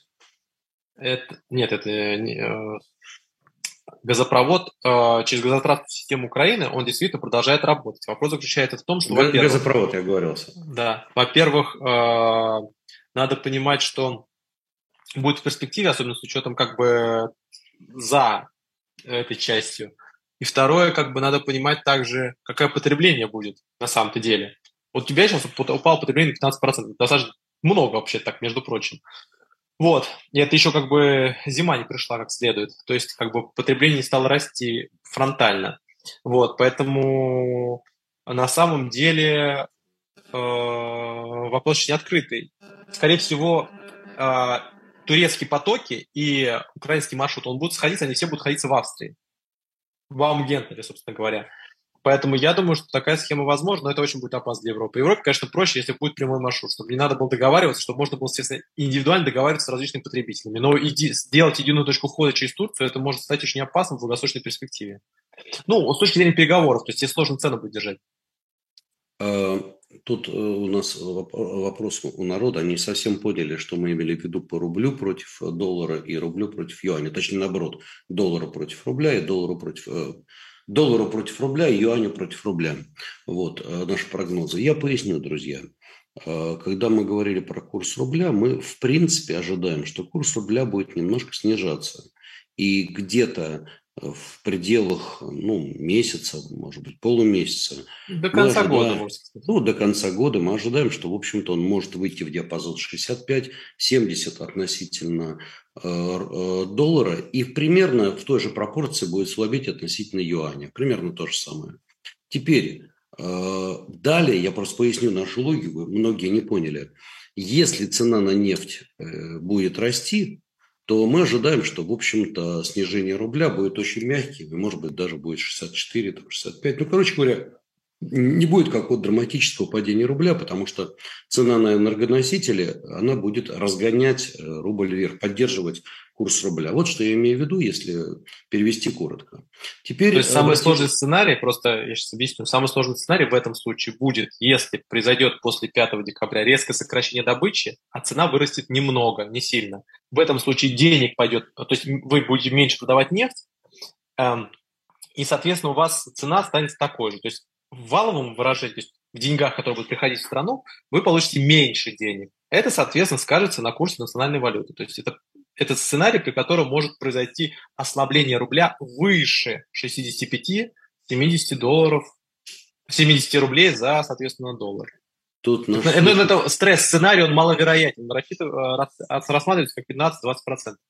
Ну да, а если смотреть вообще на, на цены на газ, то, господа, мы можем видеть, что цены на газ и в Америке довольно серьезно снизились, они сейчас порядка пяти. Мы помним, что на еще споте. недавно были на споте, да, они были порядка девяти и в Великобритании, и в Европе. В частности, в Европе цены на газ уже приближаются к тысяче ста за тысячу кубометров. То есть мы помним еще недавно две с половиной, третий год уже тысяча сто, что по-прежнему очень дорого, но тем не менее уже не такие невероятные цифры. Теперь, ну, спот, э, на самом деле, как бы сейчас проблема заключается в следующем. Пока что у нас такой есть момент маленький, когда у тебя уже сокращается потребление, но еще, соответственно, не выросла сезонная составляющая. Вот на самом деле важным фактором станет ноябрь. Он станет очень релевантным. Смотрите, первое, что стоит смотреть, температурные режимы. Это очень важно. Вот, соответственно, там, например, в, возьмите там, Германию, ну, Францию, там, Париж, какой-нибудь Берлин, вот, в меньшей степени Италию, Лондон. То есть от температурных режимов зависит как бы, в том числе потребление. Если будут признаки холодной зимы, вот вся эта система, как бы, она очень серьезно усложнится. Вот, но в любом потому случае температурные а, режимы. Просто за счет сокращения значительной части потребления, то есть вы экономикой выигрываете энергетику, пытаетесь выиграть. Но до цены продупроводного газа вы все равно не опуститесь физически. Это точно. Ну и давай на этом фоне мы немножко оторвемся от цен на газ, хотя это отдельная история, очень веселая, потому что нельзя не помнить новые предложения по пакетам, так сказать, большой чистой любви, девятый пакет любви, так, только что еще восьмой, уже девятый. Не, ну там это газовый картель, пятнадцать процентов газа хотят покупать, соответственно, централизованный Европейский Союз хочет закупать. Дим, у тебя нет ощущения, что уровень маразма в системе растет? Ну и понимаешь, почему я это говорю? То есть в тот момент, когда мы ограничиваем цену на газ, то, во-первых, это удар, что самое смешное, прежде всего уже даже не по России, это удар по Норвегии и по США. Вот интересно, как они с этим бороться будут? То есть допрыгались. Не, ну они уже, сказ... они уже сказали, что не собираются как с этим бороться, они просто будут в Юго-Восточную Азию поставляться. Сейчас, есть, на самом деле, ну, вот, вот сейчас немного никто не понимает. Сейчас придут республиканцы. Это парни, которые выступают за свою энергетику, прежде всего. Вот у них цены отличные на внешний рынок. Это хорошо. Внутри цены плохо. То есть они хотят одним субсидировать другое. Вот они, соответственно, никогда не пойдут как бы на, на как бы нагибание энергокомпаний. При демократах это еще было возможно. Можно было какой-нибудь суперналог запилить, например, или, естественно, потреб... или снизить таможенные пошлины. Хотя там их так нет, в принципе, а, в, или там субсидировать как-то поставки в Европейский Союз. Ну, вы понимаете, это объемы, это миллиарды миллиардов, это десятки миллиардов, это сотни миллиардов, это очень большие объемы вот в перспективе. И никто не будет их выпиливать из бюджета. Поэтому есть такие подозрения, что эта система, в принципе, интересная, но она такая уже как бы странная. То есть вы хотите пятнадцать миллиардов кубометров закупать централизованно. Где вы их хотите закупать? Вы их хотите закупать, соответственно, на голландском хабе. Вы понимаете, что у вас энергосистемы разные. Значительную часть газа, например, положим, та же самая Испания покупает с Алжира. Вот нафига, зачем ей, грубо говоря, соответственно, как бы завязываться на поставки, например, там, части американского направления. Часть, например, газа, предположим, та же самая Польша покупает э, вот, свиноусицу свою, то есть американская, а часть норвежский газопровод построен. То есть, на самом деле, везде рынки разные. Походите для всех разных рынок и, рынков и сделать единую систему. Ну, ты класс, знаешь, конечно, но сначала рынки сделайте едиными. Они на же раз, сейчас, сейчас Франция отказалась строить газопровод от Испании в Германию, чтобы связать систему. Они решили вместо этого зеленый коридор сделать. Вот как у вас в этой системе будет строиться? Вот вы купили газ, например, предположим, купите Испанию у Алжира, централизованно. Она дальше Алжира, дальше Испании, куда и Португалии не уедет этот газ. Вы на чем его поднесете? В руках? В шарах? То есть вы сначала инфраструктуру создаете, а потом уже как бы давите на производителей. Просто я понимаю, что ситуация экономическая сложная, массовая акция, народ выходит. Я все понимаю, что надо что-то делать, иначе еще хуже. Но вы, блин, хотя бы не косплейте раз. Вы вот не говорите такие вещи, после которого рынок на вас еще хуже будет смотреть. Надо все продумать, надо все рассчитать, надо все реально сделать. Можно попробовать сбить цену на газ, но более рациональными способами. Дим, и на этом фоне, кстати говоря, очень интересно, симптоматично выглядит заявление правительства Венгрии, которое сообщило, что Венгрия не допустит введения Евросоюзом никаких новых санкций против России, которые могут затронуть поставки газа венгерским компаниям. Это заявил конкретно на пресс-конференции глава канцелярии премьер-министра Венгрии Гергей Гуяш. То есть, Венгрия... Я больше переживал по поводу заявления Австрии, которая сказала, что как бы все нормально, все отлично, как бы, но мы тоже ничего не хотим вводить, потому что мы ключевой хаб. Ну, ну и тоже можно понять, как бы у них хаб основной находится континентальный газа. Вот как бы Австрия как раз как-то никак не улыбается еще взять, как бы обрубить себе эту составляющую. Короче, смысл заключается в следующем. Я думаю, дело закончится более серьезными действиями ближе к ноябрю.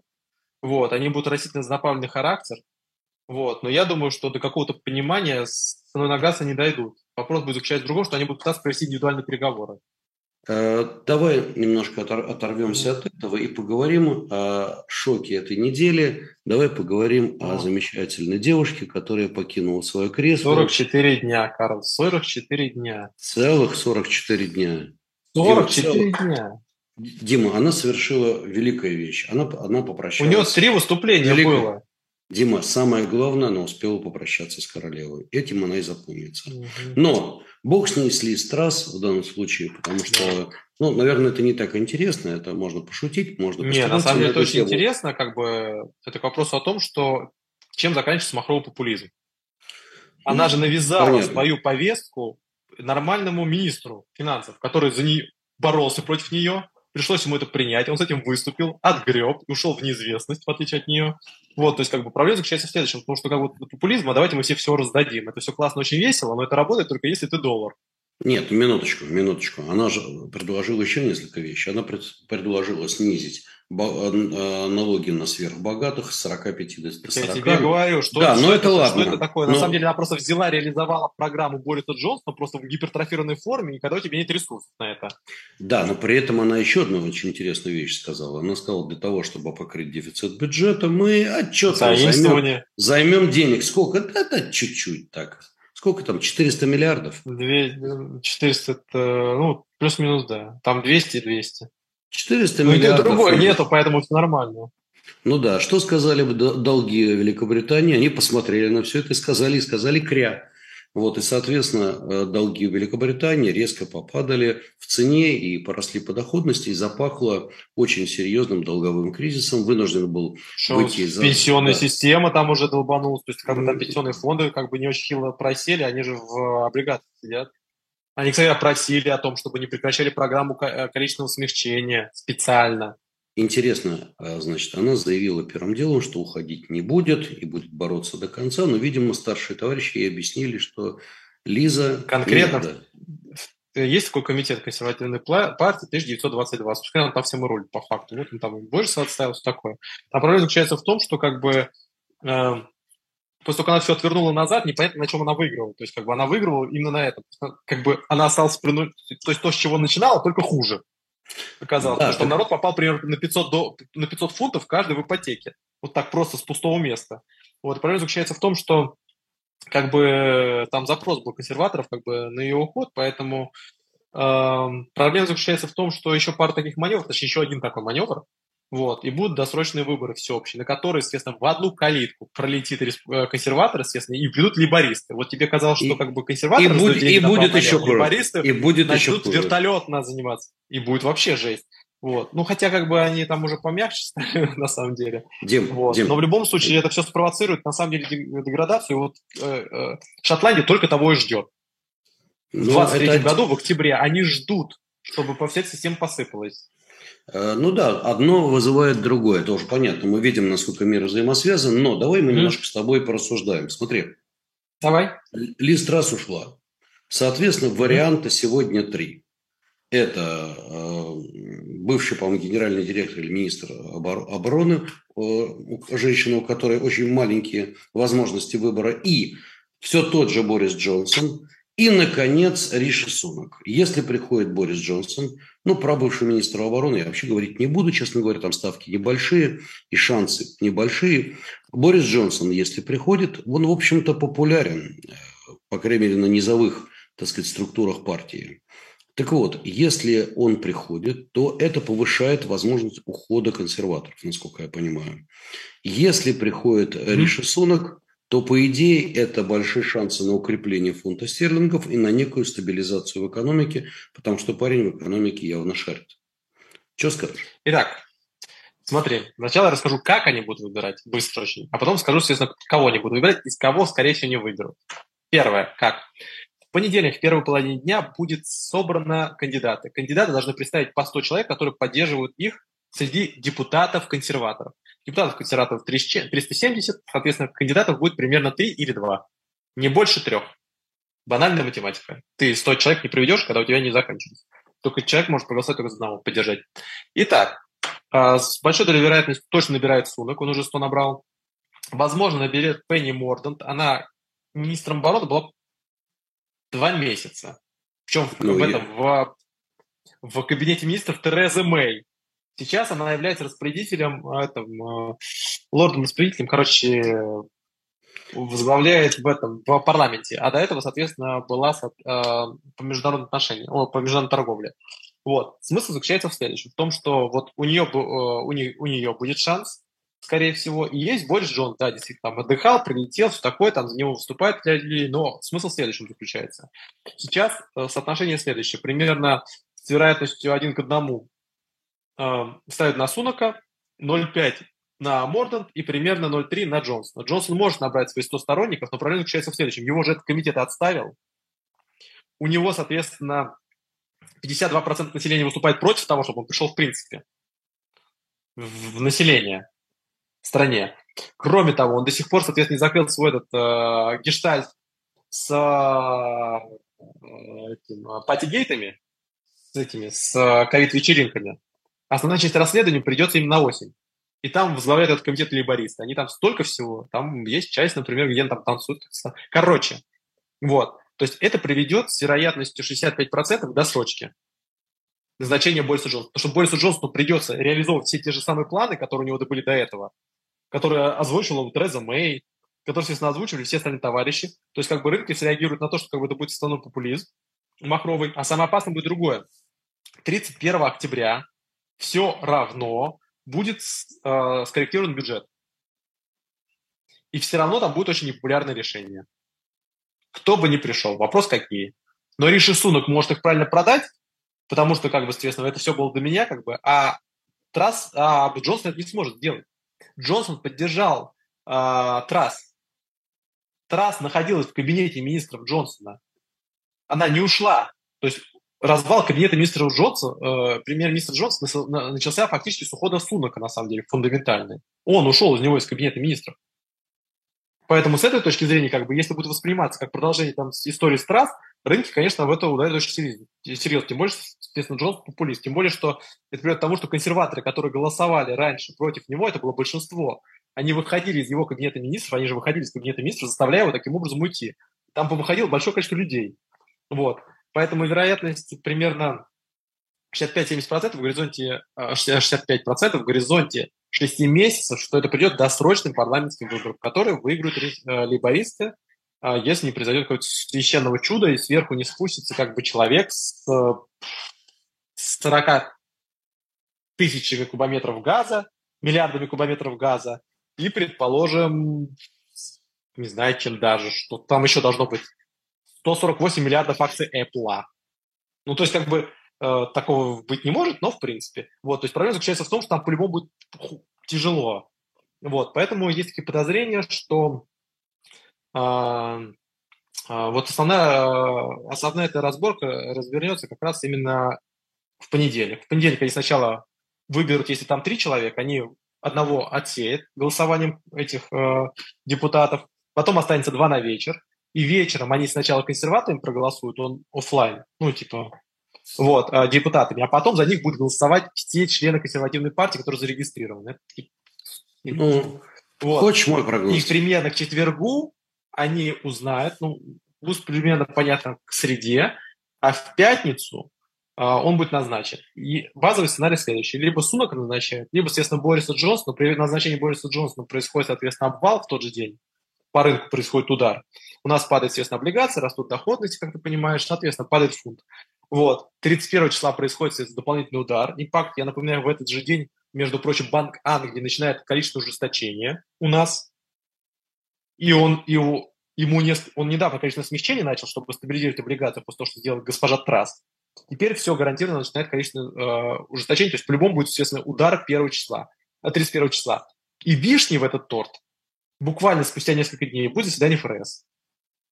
ФРС mm-hmm. дергает, соответственно, наверх ставку. Следом, естественно, дергается банк. Вот как бы происходит, естественно, давление в доходность. Вот, здрасте, приехали, как бы и летом переход как бы на, на сценарий плохой. Лучший способ сейчас сохранить партию в той или иной степени, это выдвинуть Сунака, просто поставить его перед инвесторами, естественно, перед рынком, сказать, теперь он за все отвечает, Сунак открестится от всего, что было, сохранить какие-то, соответственно, экономические составляющие, чтобы партия продержалась зиму, но при этом, соответственно, откажется от наиболее радикальных историй, там, необеспеченных финансово.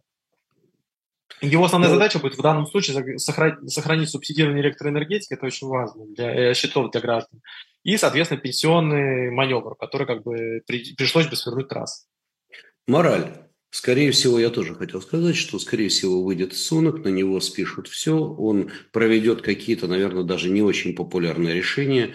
Возможно, что да. фунт стерлингов, доходивший, доходивший еще недавно по отношению к доллару до один ноль четыре примерно, сегодня, как мы знаем, он торгует, сколько он там сейчас торгуется, по-моему, один, а, уже один тринадцать, но он немножко подпрыгнул вчера фунт. Вчера все рынки, рынки хайповали довольно здорово, шли наверх. Так вот, э, наверное... Провожали фунт трасс. Провожали трасс, да. Так вот, и, наверное, все-таки фунт немножко укрепится. По крайней мере, в случае прихода Риши Сунака, я думаю, что фунт может укрепиться до уровня где-то один восемнадцать - один девятнадцать. Так что вот приход Риши Сунака одновременно, мы следим за... Самое главное сегодня, это даже не на каком уровне фунт относительно доллара, а сколько, скорее какую доходность дают эм, банды Великобритании. Гособлигации десятилетки. Да, и вот сегодня они торгуются на уровне примерно четыре целых ноль пять сотых процента. Э, пом, ну, если вы помните, еще недавно они были четыре шестьдесят. Это много, это реально много, потому что это влияет на все. На всю экономическую жизнь Великобритании, ну и трясет весь мир. Вот. Но сейчас они, видите, немножко подсели, это вселяет надежду, что, в общем-то, рынок закладывает что... позитивный, позитивный сценарий. Гособлигации, они очень хорошо коррелируют с политической составляющей. Ну, собственно говоря, классическим примером являются гособлигации Италии, но смотри, ты заметь, что гособлигация, доходность, она начинает, соответственно, схлопываться, когда, все, когда стало известно, что... Точнее, как бы начинает этот, э, вибрировать, когда стало известно, что Борис Джонсон выдвигается. Появились данные о том, что он сто кандидатов набирает. То есть, на самом деле, они начинают полностью идти, как бы, вот насчет, особенно в последний момент, за тем, как бы, данными, которые проходят. Вот. И чем больше будет шансов у Джонсона, тем веселее будут они себя чувствовать, например, ко вторнику, к среде. Когда пойдут первые данные с какого-нибудь The Guardian, как бы, ну, консервативных изданий, нет, Guardian, консервативных изданий, The Daily Mail и The Sun. И Таймс, естественно. Дима, народ вопрошает, почему по, по крипте молчат? Серега спрашивает, почему по крипте молчат? Серега, лично для вас отвечаю. Во-первых, по крипте мы не молчим. Если вы хотите, чтобы в настоящий момент... Предупреждали пятьдесят раз. Да, чтобы мы начали обсуждать вопросы фарм, фарминга, стейкинга и прочих сексуальных извращений, то, честное слово, давайте в другой раз...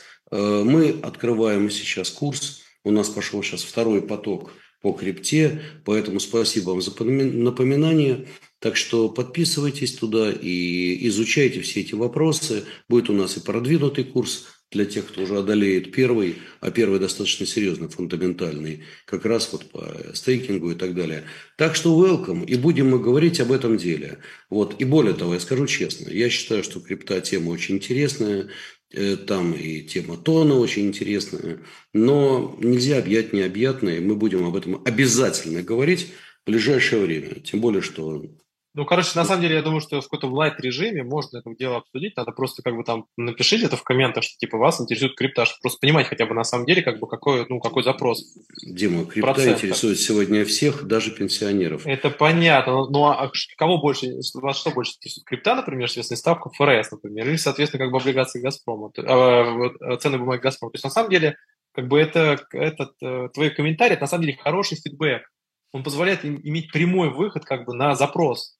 Вот, но я считаю, что в любом случае надо будет обсуждать, потому что сейчас уже начались Coinbase как бы развлекаться, он начинает, как бы, как, как мы все дружно заметили, ограничивать эту составляющую, но он хотя бы до этого ввести денежные средства. Это вопрос о том, что мы говорили по поводу холодных кошельков, мы говорили по поводу холодных кошельков. Кстати говоря, холодные кошельки лучше уже сразу с ю эс би-C покупать, потому что у нас единая система зарядки, я напоминаю, соответственно, в Европейском Союзе, поэтому как бы холодильник, холодные кошельки на, соответственно, ю эс би-шники обычном, это, так сказать, вкладывание в ретроградные технологии будущего. Вот. Так что, друзья, друзья, все берем кошельки и кладем в морозилку. Вот. Я шучу, естественно. Не, на самом деле, на самом деле холодные кошельки – это вот реально хороший выход. Только, блин, тут надо очень хорошо помнить и правильно записывать. Ну, да, есть главное, масса примеров, как люди их теряют. Ну, например, покупают аппаратные кошельки с рук и до свидания. Вот, друзья. Да, с рук вообще не покупать. Ну, можно с ног. Значит, короче, давай мы с тобой немножко обсудим сейчас Америку. Америка, Америка. Вот. Ну, что у нас самое интересное? Пляски фондового рынка, предвыборные страдания. Давай поговорим о предвыборных страданиях. Фондовый рынок оставим на потом. Ты ну, знаешь, давай мы сразу это... просто обозначим, как бы этот, что, чтобы все просто расслабились, уже ноль семьдесят пять как бы в начале ноября, вот, все хорошо, вот, мы говорили, что больше ноль пять, мы опять правы, мы молодцы, вот, ОПЕК плюс повлиял на это все, как бы, как мы все дружно понимаем, это последняя, соответственно, составляющая, кто-то там думал расслабиться, нет, соответственно, они будут давить до конца. А, вопрос, будет ли после этого повышения, вот вопрос очень открыт, в зависимости от э, расклада. У нас идут, у нас уже сейчас идут выборы. Я вам страшную тайну расскажу, никому не рассказывайте, но досрочное голосование уже началось. Народ берет, кладет бюллетени или отправляет. А, поэтому сейчас внутренняя повестка, вот если вы включите си эн би си, например, там, не знаю, си эн эн, что там, Fox, ну, в зависимости от ваших политических взглядов, вот, то вы увидите, что значительная часть повестки внутренняя, она экономическая. Первые три пункта – это экономика, в принципе, инфляция, соответственно, занятость, соответственно, экономическая составляющая, рост. Вот, э, вот база, собственно говоря. восьмого числа произойдет основное голосование. Основной интерес представляет три основные вещи. Это первое, нижняя палата парламента. По базовому сценарию э, республиканцы могут получить двести сорок четыре, двести сорок четыре голоса из двухсот восьмидесяти, двухсот восемнадцати необходимых для большинства. Э, соответственно, в принципе, перевес имеет значение, но важно то, что уже глава а, сейчас меньшинства и все еще республиканского, но в будущем, в будущем он будет большинством, возможно, даже спикером станет, а, сказал, что они собираются пересмотреть ряд финансовых позиций демократов. Там есть много разных аспектов, причем все сконцентрируются на Украине, там очень много разных аспектов, которые там собираются заторпедировать. Но смысл заключается в том, что они будут торпедировать основную часть расходов, то есть, грубо говоря, а, не давать им повышаться а, и вообще их не утверждать а, до тех пор, пока не будет, естественно, профинансированы стратегические позиции республиканцев. Я напоминаю, что они хотят, чтобы, например, вернули финансирование на стену. Вот для них это принципиальным моментом является. Что там то, что Байден в принципе от стены отстраивается, нас, нас э, ждет, судя по всему, блэкауты знаменитые. Вот. Шатдауны, блэкауты и мало чего веселого. Вот смотри, впереди, ну, не так близко, но, тем не менее, будет очередное повышение потолка госдолга. Как известно, госдолг США пробил у нас торжественно тридцать один триллион долларов. Непонятно, кто и какие инопланетяне будут за это дело рассчитываться. Я так думаю, что никто. Вот, в итоге. Но пока платят, и слава богу. Вот, пока это самый надежный инструмент. Вариантов нету. Да, вариантов пока нету. Альтернатив нет, точнее, быть совсем точно. Другой шарик не придумали. Так вот, соответственно, вопрос стоит следующим. Дефицит бюджета. Республиканцы, пользуясь этим, будут говорить: ребята, извините, а вообще о чем вы думаете, хватит. Ну, а, соответственно, демократы, демократы будут пытаться что-то делать. Вот, Дим, вопрос. У нас сегодня двадцать третье число. До выборов осталось, ну, по-честному, две недели, даже меньше двух недель. Две не недели. Ставенько. Ну, не-не-не, а. так. Подожди, третьего ноября. Ну, да, три, три, три недели, три недели. Ну, что ты все пытаешься? А, стоп. Подожди, какого? У них третьего. Подожди, разве не третьего или нет, восьмого, восьмого. Ах, восьмого, восьмого. Мне почему-то выбор. Ну, две с, пол... две с половиной недели. Две с половиной, хорошо. Две... А... Давай так, две недели и два дня. Здесь так, совсем хорошо. По-честному. Так вот, сюрпризы. Сегодня, то есть ты же знаешь, что в любых выборах есть вот эти колеблющиеся. Их довольно много. О, они основные, на самом деле, больше... Большую часть как бы победы, то есть э, гарантирует не устоявшегося кандидата, а так называемое, соответственно, определившееся большинство. Правильно. Вопрос ну, уже не большинство, но все равно. Какие сюрпризы ожидают нас в ближайшие две недели? Растущий фондовый рынок? Не исключу. Вот серьезно, ты, мы с тобой до передачи спорили. Я лично думаю, что фондовый рынок сейчас может преподнести очень интересный сюрприз и взорваться, так сказать, причем наверх. Не, вот еще... до, до, до конца этой фразы с тобой был абсолютно согласен. Ну, может, сюрприз и взорваться, да, я согласен. Вопрос, кстати, куда он взорвется?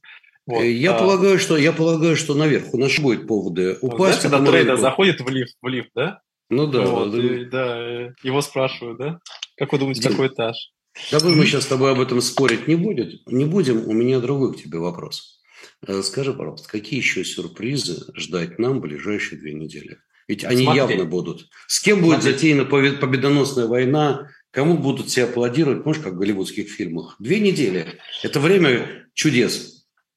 Да, это на самом деле самое прикольное время в американском сне, потому что как бы там такая движуха прикольно идет, там прям... Вот, э, смотри, первое, что основное, э, что может произойти. На фоне, соответственно, э, стабилизации цен энергоносителей, точнее, как бы восстановления их, э, будет происходить самый вот возможный вариант. Может быть, э, в крайнейшей администрации угрожает, обсуждается как раз заявление об ограничении на экспорт. Понятно, что смысл заключается именно в совместных интервенциях. Быстро, то есть, это будет достаточно сложно сделать, но это вполне возможно. Смысл заключается в том, что просто как бы вербально сбить стоимость энергоносителя. Это заявление как бы уже ответило на негатив со стороны как бы нефтедобывающих, нефтеперерабатывающих компаний. Это может привести, как мы уже обсуждали, проблемы с непосредственно сложностями в обеспечении восточного побережья. Кроме того, уже объявлено о том, что Байден будет выплескивать пятнадцать миллиардов, пятнадцать миллионов баррелей на рынок, ну, причем он это делать будет в ноябре, декабре. Вот. При этом он обозначил цены, ценовой коридор, с которым он собирается делать, неплохая попытка, мы оценили как бы, но трейдерам высоко с высокой колокольни на шестьдесят два - шестьдесят четыре доллара. Вот. На которых он собирается закупать нефть, я напоминаю. Вот. Поэтому с этой точки зрения как бы эта система так не работает, судя по всему. Вот. Поэтому вот заявление по энергоносителям будет самым основным трендом в ближайшие несколько дней. Байдену во что бы то ни стало, надо быстро их подавить, потому что а, лаг с ценой на энергоноситель а, и на нефть и бензин, он очень быстрый в американской экономике. То есть ему необходимо, чтобы ждать в течение нескольких недель, как эта история подает. Собственно говоря, для этого делается а, повышение на ноль целых семьдесят пять сотых, а не на ноль целых пять сотых. Ты понимаешь, да, в чем смысл? То есть ты жестко жестишь, прямо перед выборами, тебе уже плевать на занятость, тебе уже плевать, соответственно, на рабочие места, тебе, вот, тебе главное, чтобы на беззаправках была нормальная стоимость во время восьмого числа, когда народ поедет на выборы. Понимаешь, вот в чем смысл-то этого всего заключается. И Китай там со своими заявлениями о том, что там собирается экономику увеличить или положительная какая-нибудь статистика по занятости, вообще тебе как бы очень сильно мешают в этом случае. Тебе необходимо создать впечатление, что все очень нехорошо и что, соответственно, происходит жесткое ужесточение. Вот, поэтому как бы вот эту, вот эту стратегию эм, и будет разыгрывать Байден в ближайшие несколько, некоторое время. Я бы также обратил наше внимание на... У нас выборы идут не только нижнего парламента, не только треть Конгресса, но губернаторы.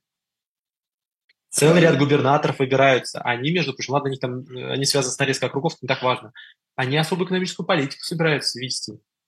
Например, в Аризоне. Вот, например, они собираются налоговые льготы вводить, так между прочим.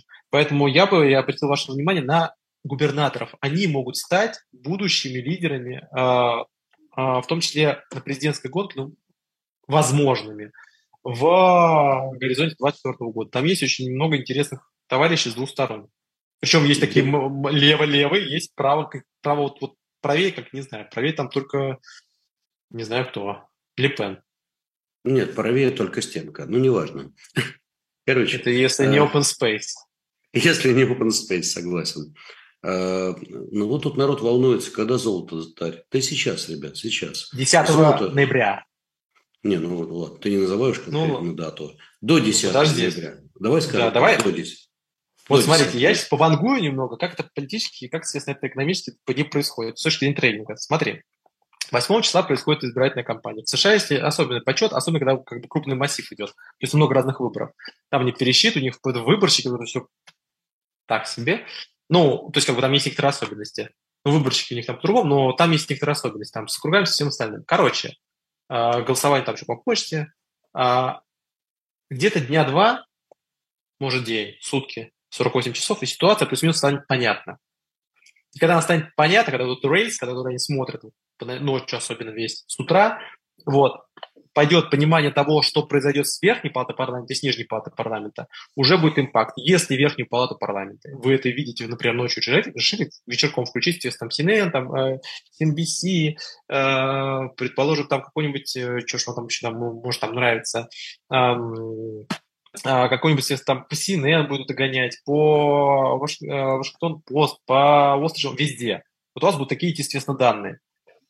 Если вы видите, что выигрывает верхнюю палату парламента, а там будет по кругам верхней палаты парламента, а республиканцы, то делайте ставку на, на золото. Потому что первое, что они сделают, во-первых, они начнут тормозить все законопроекты, которые попытаются демократы протащить до их начала каденции. То есть до того, как они получат мандаты. Мандаты они получат первого января. Вот до этого времени демократы, пока не большинство, они попытаются протащить, а республиканцы будут ставить им палки в колеса. Они будут флибустьерить, долго рассматривать законопроекты. Они будут, соответственно, требовать, естественно, рассмотрения. То есть, например, законопроекты, которые влияют на налоговую составляющую, они требуют не просто, не простого большинства в Сенате, они требуют дополнительного большинства. То есть им их необходимо особо рассматривать. Вот они будут заниматься партизанщиной там месяцы. И если у них еще Сенат будет в большинстве, то это будет еще все более, более жестко будет. Поэтому я бы сказал так, что золото, скорее всего, отреагирует на... победу республиканцев в верхней палате парламента. Ну, это будет означать рост политической напряженности. С учетом того, что это произойдет еще уже со следующего года, золото может на это среагировать даже с учетом повышения ставки эф эр эс, которая, как мы все прекрасно знаем, является в данном случае контр-игрой против золота. Ну ты где золото видишь? Я так по тысяча девятьсот для начала, а ты? Господи, они такие сейчас заявления делают. Они вот тут он взял, сделал заявление, что он там собирается реально блокировать все финансовые как бы, транзакции. Один здесь заявляет, что он там собирается как бы сыновей и всех остальных. Некоторые Паул предлагают, естественно, вызвать на ковер. Вот ты представляешь, что это приведет? Как бы, чем больше будет этого... Как бы так... За, за замер... Чем больше будет как бы этого э, жести и беспредела, беспонятийного, вот, то тем больше будет золото. Золото растет, как бы, знаешь, на, это, на неформальной экономике, как бы, и когда люди там начинают какие-то странные вещи творить. Дим, у тебя сегодня прозвучала жесткая жесть и мягкая жесть. Короче, и перецитирую типа. Еще, потому... еще есть жесть, как она есть. Это как бы средняя. Ну, да, жесть, как она есть. Короче, смысл... неологизмы сегодняшнего дня. Жесткая не, жесть, не, но... мягкая жесть, Слушай, жесть, ш, как ш, она ш, есть. Шел, шел, шел двадцать второй год. Горизонт планирования десять минут, соответственно, разная степень жести. Да, вот, ну, в принципе, норм. Ну, так, так оно все и есть. Вот, ты знаешь, я на эту тему, пожалуй, поэму напишу. Но это отдельная история. Самое главное, что мы это все еще весной говорили. Вот. Дим, вот, вопрос. Ну, вопрос. Угу. Тут, тут народ волнуется. Да. Будут, будет на федеральном уровне легализация травы или нет? В ближайшие две недели. Кстати говоря, пытаются это быстро сделать, но, во-первых, на самом деле, как бы нафига это надо, если они на уровне штатов фактически это сделали, честно говоря. Ну, потому вот. что на федеральном это другое дело. А потом... Вопрос другого заключается. Они, они, они так шмаляют. Попро... Они в Конституционный суд попрутся, а там у республиканцев преимущество. И проблема заключается в следующем. Им проще через штаты это провести. Вот. А если до Конституционного суда дойдет, он такой будет, блин, это будет э, явно их вместе это не дело до выборов. Потому что как бы это собьет им основной этот, э, тренд в Конституционном суде по этому, по абортам. Я бы эту тему сейчас не выбрасывал. Аборт – хорошая тема на мобилизацию. Все еще она может как-то вы, хоть как-то вылететь, хотя интерес не падает. пятьдесят девять процентов у нас было... В сентябре сейчас уже по новому замеру это пятьдесят один пятьдесят. Интерес Даже... теряется, но нельзя ее трогать, на самом деле. Это самый важный козырь, который у демократов сейчас есть, как бы политический, который можно мобилизовать, естественно, женское население, это очень важный электорат для демократов. Поэтому, я думаю, не будут трогать эту траву до выборов. А вот после выборов, если станет понятно, что республиканцы приехали, они попытаются провести все свои пакеты, вот как это сделал, соответственно, Обама перед своим, соответственно, отходом. Он попытался это назвать дембель. Вот они попытаются провести все свои законопроекты, которые смогут успеть протащить. Но проблема будет заключаться в том, что времени будет мало, а республиканцы будут максимально поставлять палки, будут вставлять палки в колеса. Это будет, вот это будет очень проблемная составляющая. Я рассчитываю, что это будет как раз а, последняя неделя ноября, две последние недели ноября, и декабрь, как известно, до двадцать четвёртого — двадцать третьего числа, потому что двадцать шестого у них, естественно, уже двадцать пятого — двадцать шестого у них эти каникулы, и не до этого. Дмитрий Габрич, ты мне прямо скажи, какой за эти две недели, я все пытаюсь понять, какого Джокера должны вытащить из рукава демократы, чтобы потеснить республиканцев на троне? Вот это мне очень интересно. То есть на потенциальном троне. Вот что они Но... сделают? Я понимаю, что какой-то Джокер будет вытащен, а какой пока я не ну, понимаю. Смотри, из того, что можно вытащить, финансово это нельзя сделать. У них уже все законопроекты, все это сделают, и республиканцы их не одобрят.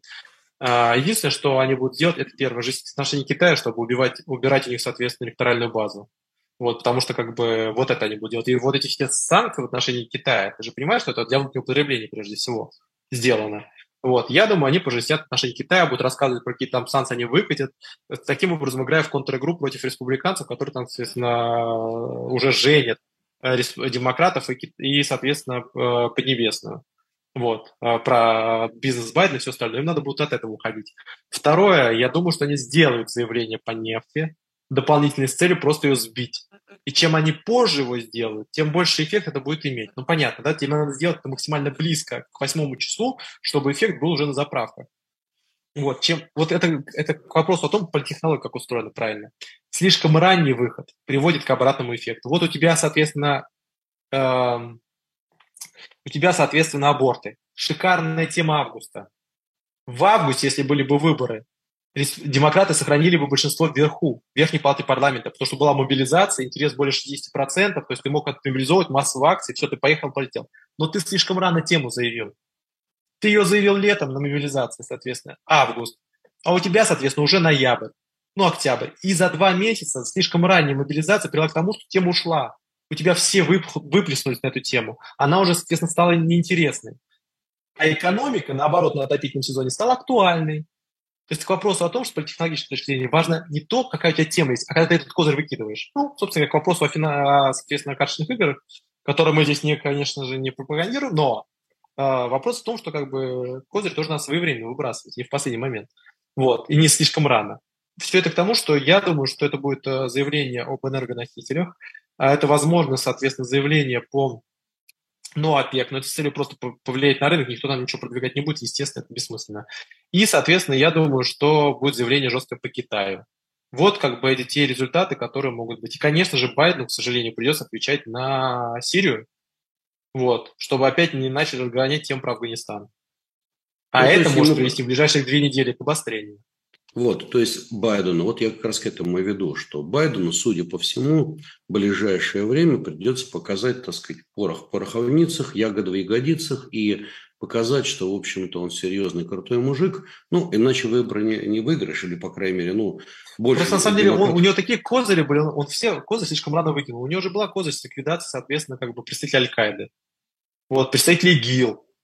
Вот, если бы сейчас все это дело произошло вместе, соответственно, с абортами, как бы человеку было бы счастье. Но вопрос с другом заключается, как бы, что он э, экономикой своей все это дело, как бы, там, сказать, под, под, подзаломал слегка. Ну вот. Что же, будем надеяться, что он все равно найдет еще достойных представителей, представителей ИГИЛ, которым срочно сделает аборты. И на я этом... бы очень хотел, на самом деле, чтобы это не превратилось к очень серьезному обострению эскалации, именно за политическим вот я... причинам на Ближнем Востоке. Это реально вот. Очень опасно. Вот я это именно очень этого. Опасно для всех. Это для, опасно для Израиля, это опасно для Ли, э, Ливана, это опасно для Иордании. Для всех нам это опасно. Мне очень бы не хотелось, чтобы сейчас эта внутриполитическая схема привела к тому, что, блин, у нас по- появятся как бы еще очень большие проблемы там, потому что там вообще не проблемная ситуация будет. Э, как бы, потому что у Ирана э, как бы есть одна составляющая, есть Саудовская Аравия еще рядом, там на военных базах внутри находятся, отношения с США у них очень сложные, поэтому они, кстати, заявили о том, что они собираются эти базы выводить. Ну, отдельный взятый конгрессмен, но все равно. Вот, это к вопросу о том, что вот я бы очень сильно опасался этого ближневосточного кейса, он может трек, он может стать достаточно опасным. Вот я думаю, что что-то такое в ближайшие две недели обязательно будет, потому что э, выборы на носу.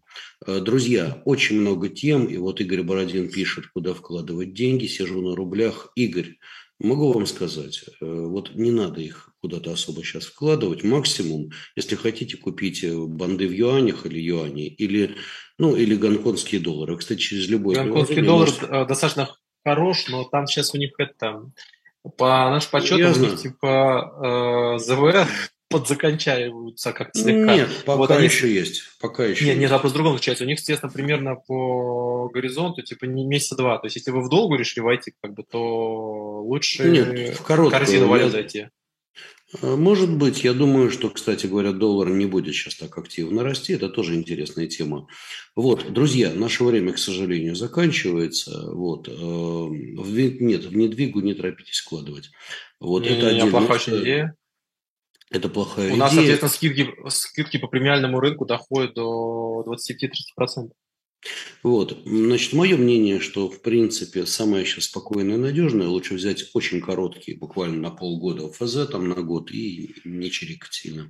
Вот, друзья, всем всего самого доброго. Вот, Дим, тебе спасибо в очередной раз. Напишите Я в думаю... комментариях, что вы хотите. Вы комментарии увеличите количество, и плюс ко всему, как бы, можно будет это, понять, что, что как бы какая-то выборка. Чисто ну, да. социология чистого вида. И следите внимательно за доходностями государственных бумаг и Японии, и э, Америки, и Германии. Италии сейчас особенно Италии, интересно, Канады. Потому что у нас премьер-министр назначен Италии. На да, неделю. Поэтому вот для меня сегодня самый главный индикатор, за которым я слежу каждый день, вот тут утром глаза продрал. Доходность десятилеток? Доход... Да, доходности десятилеток. Что ну, там у канадцев, что там. Да, и, естественно, цены на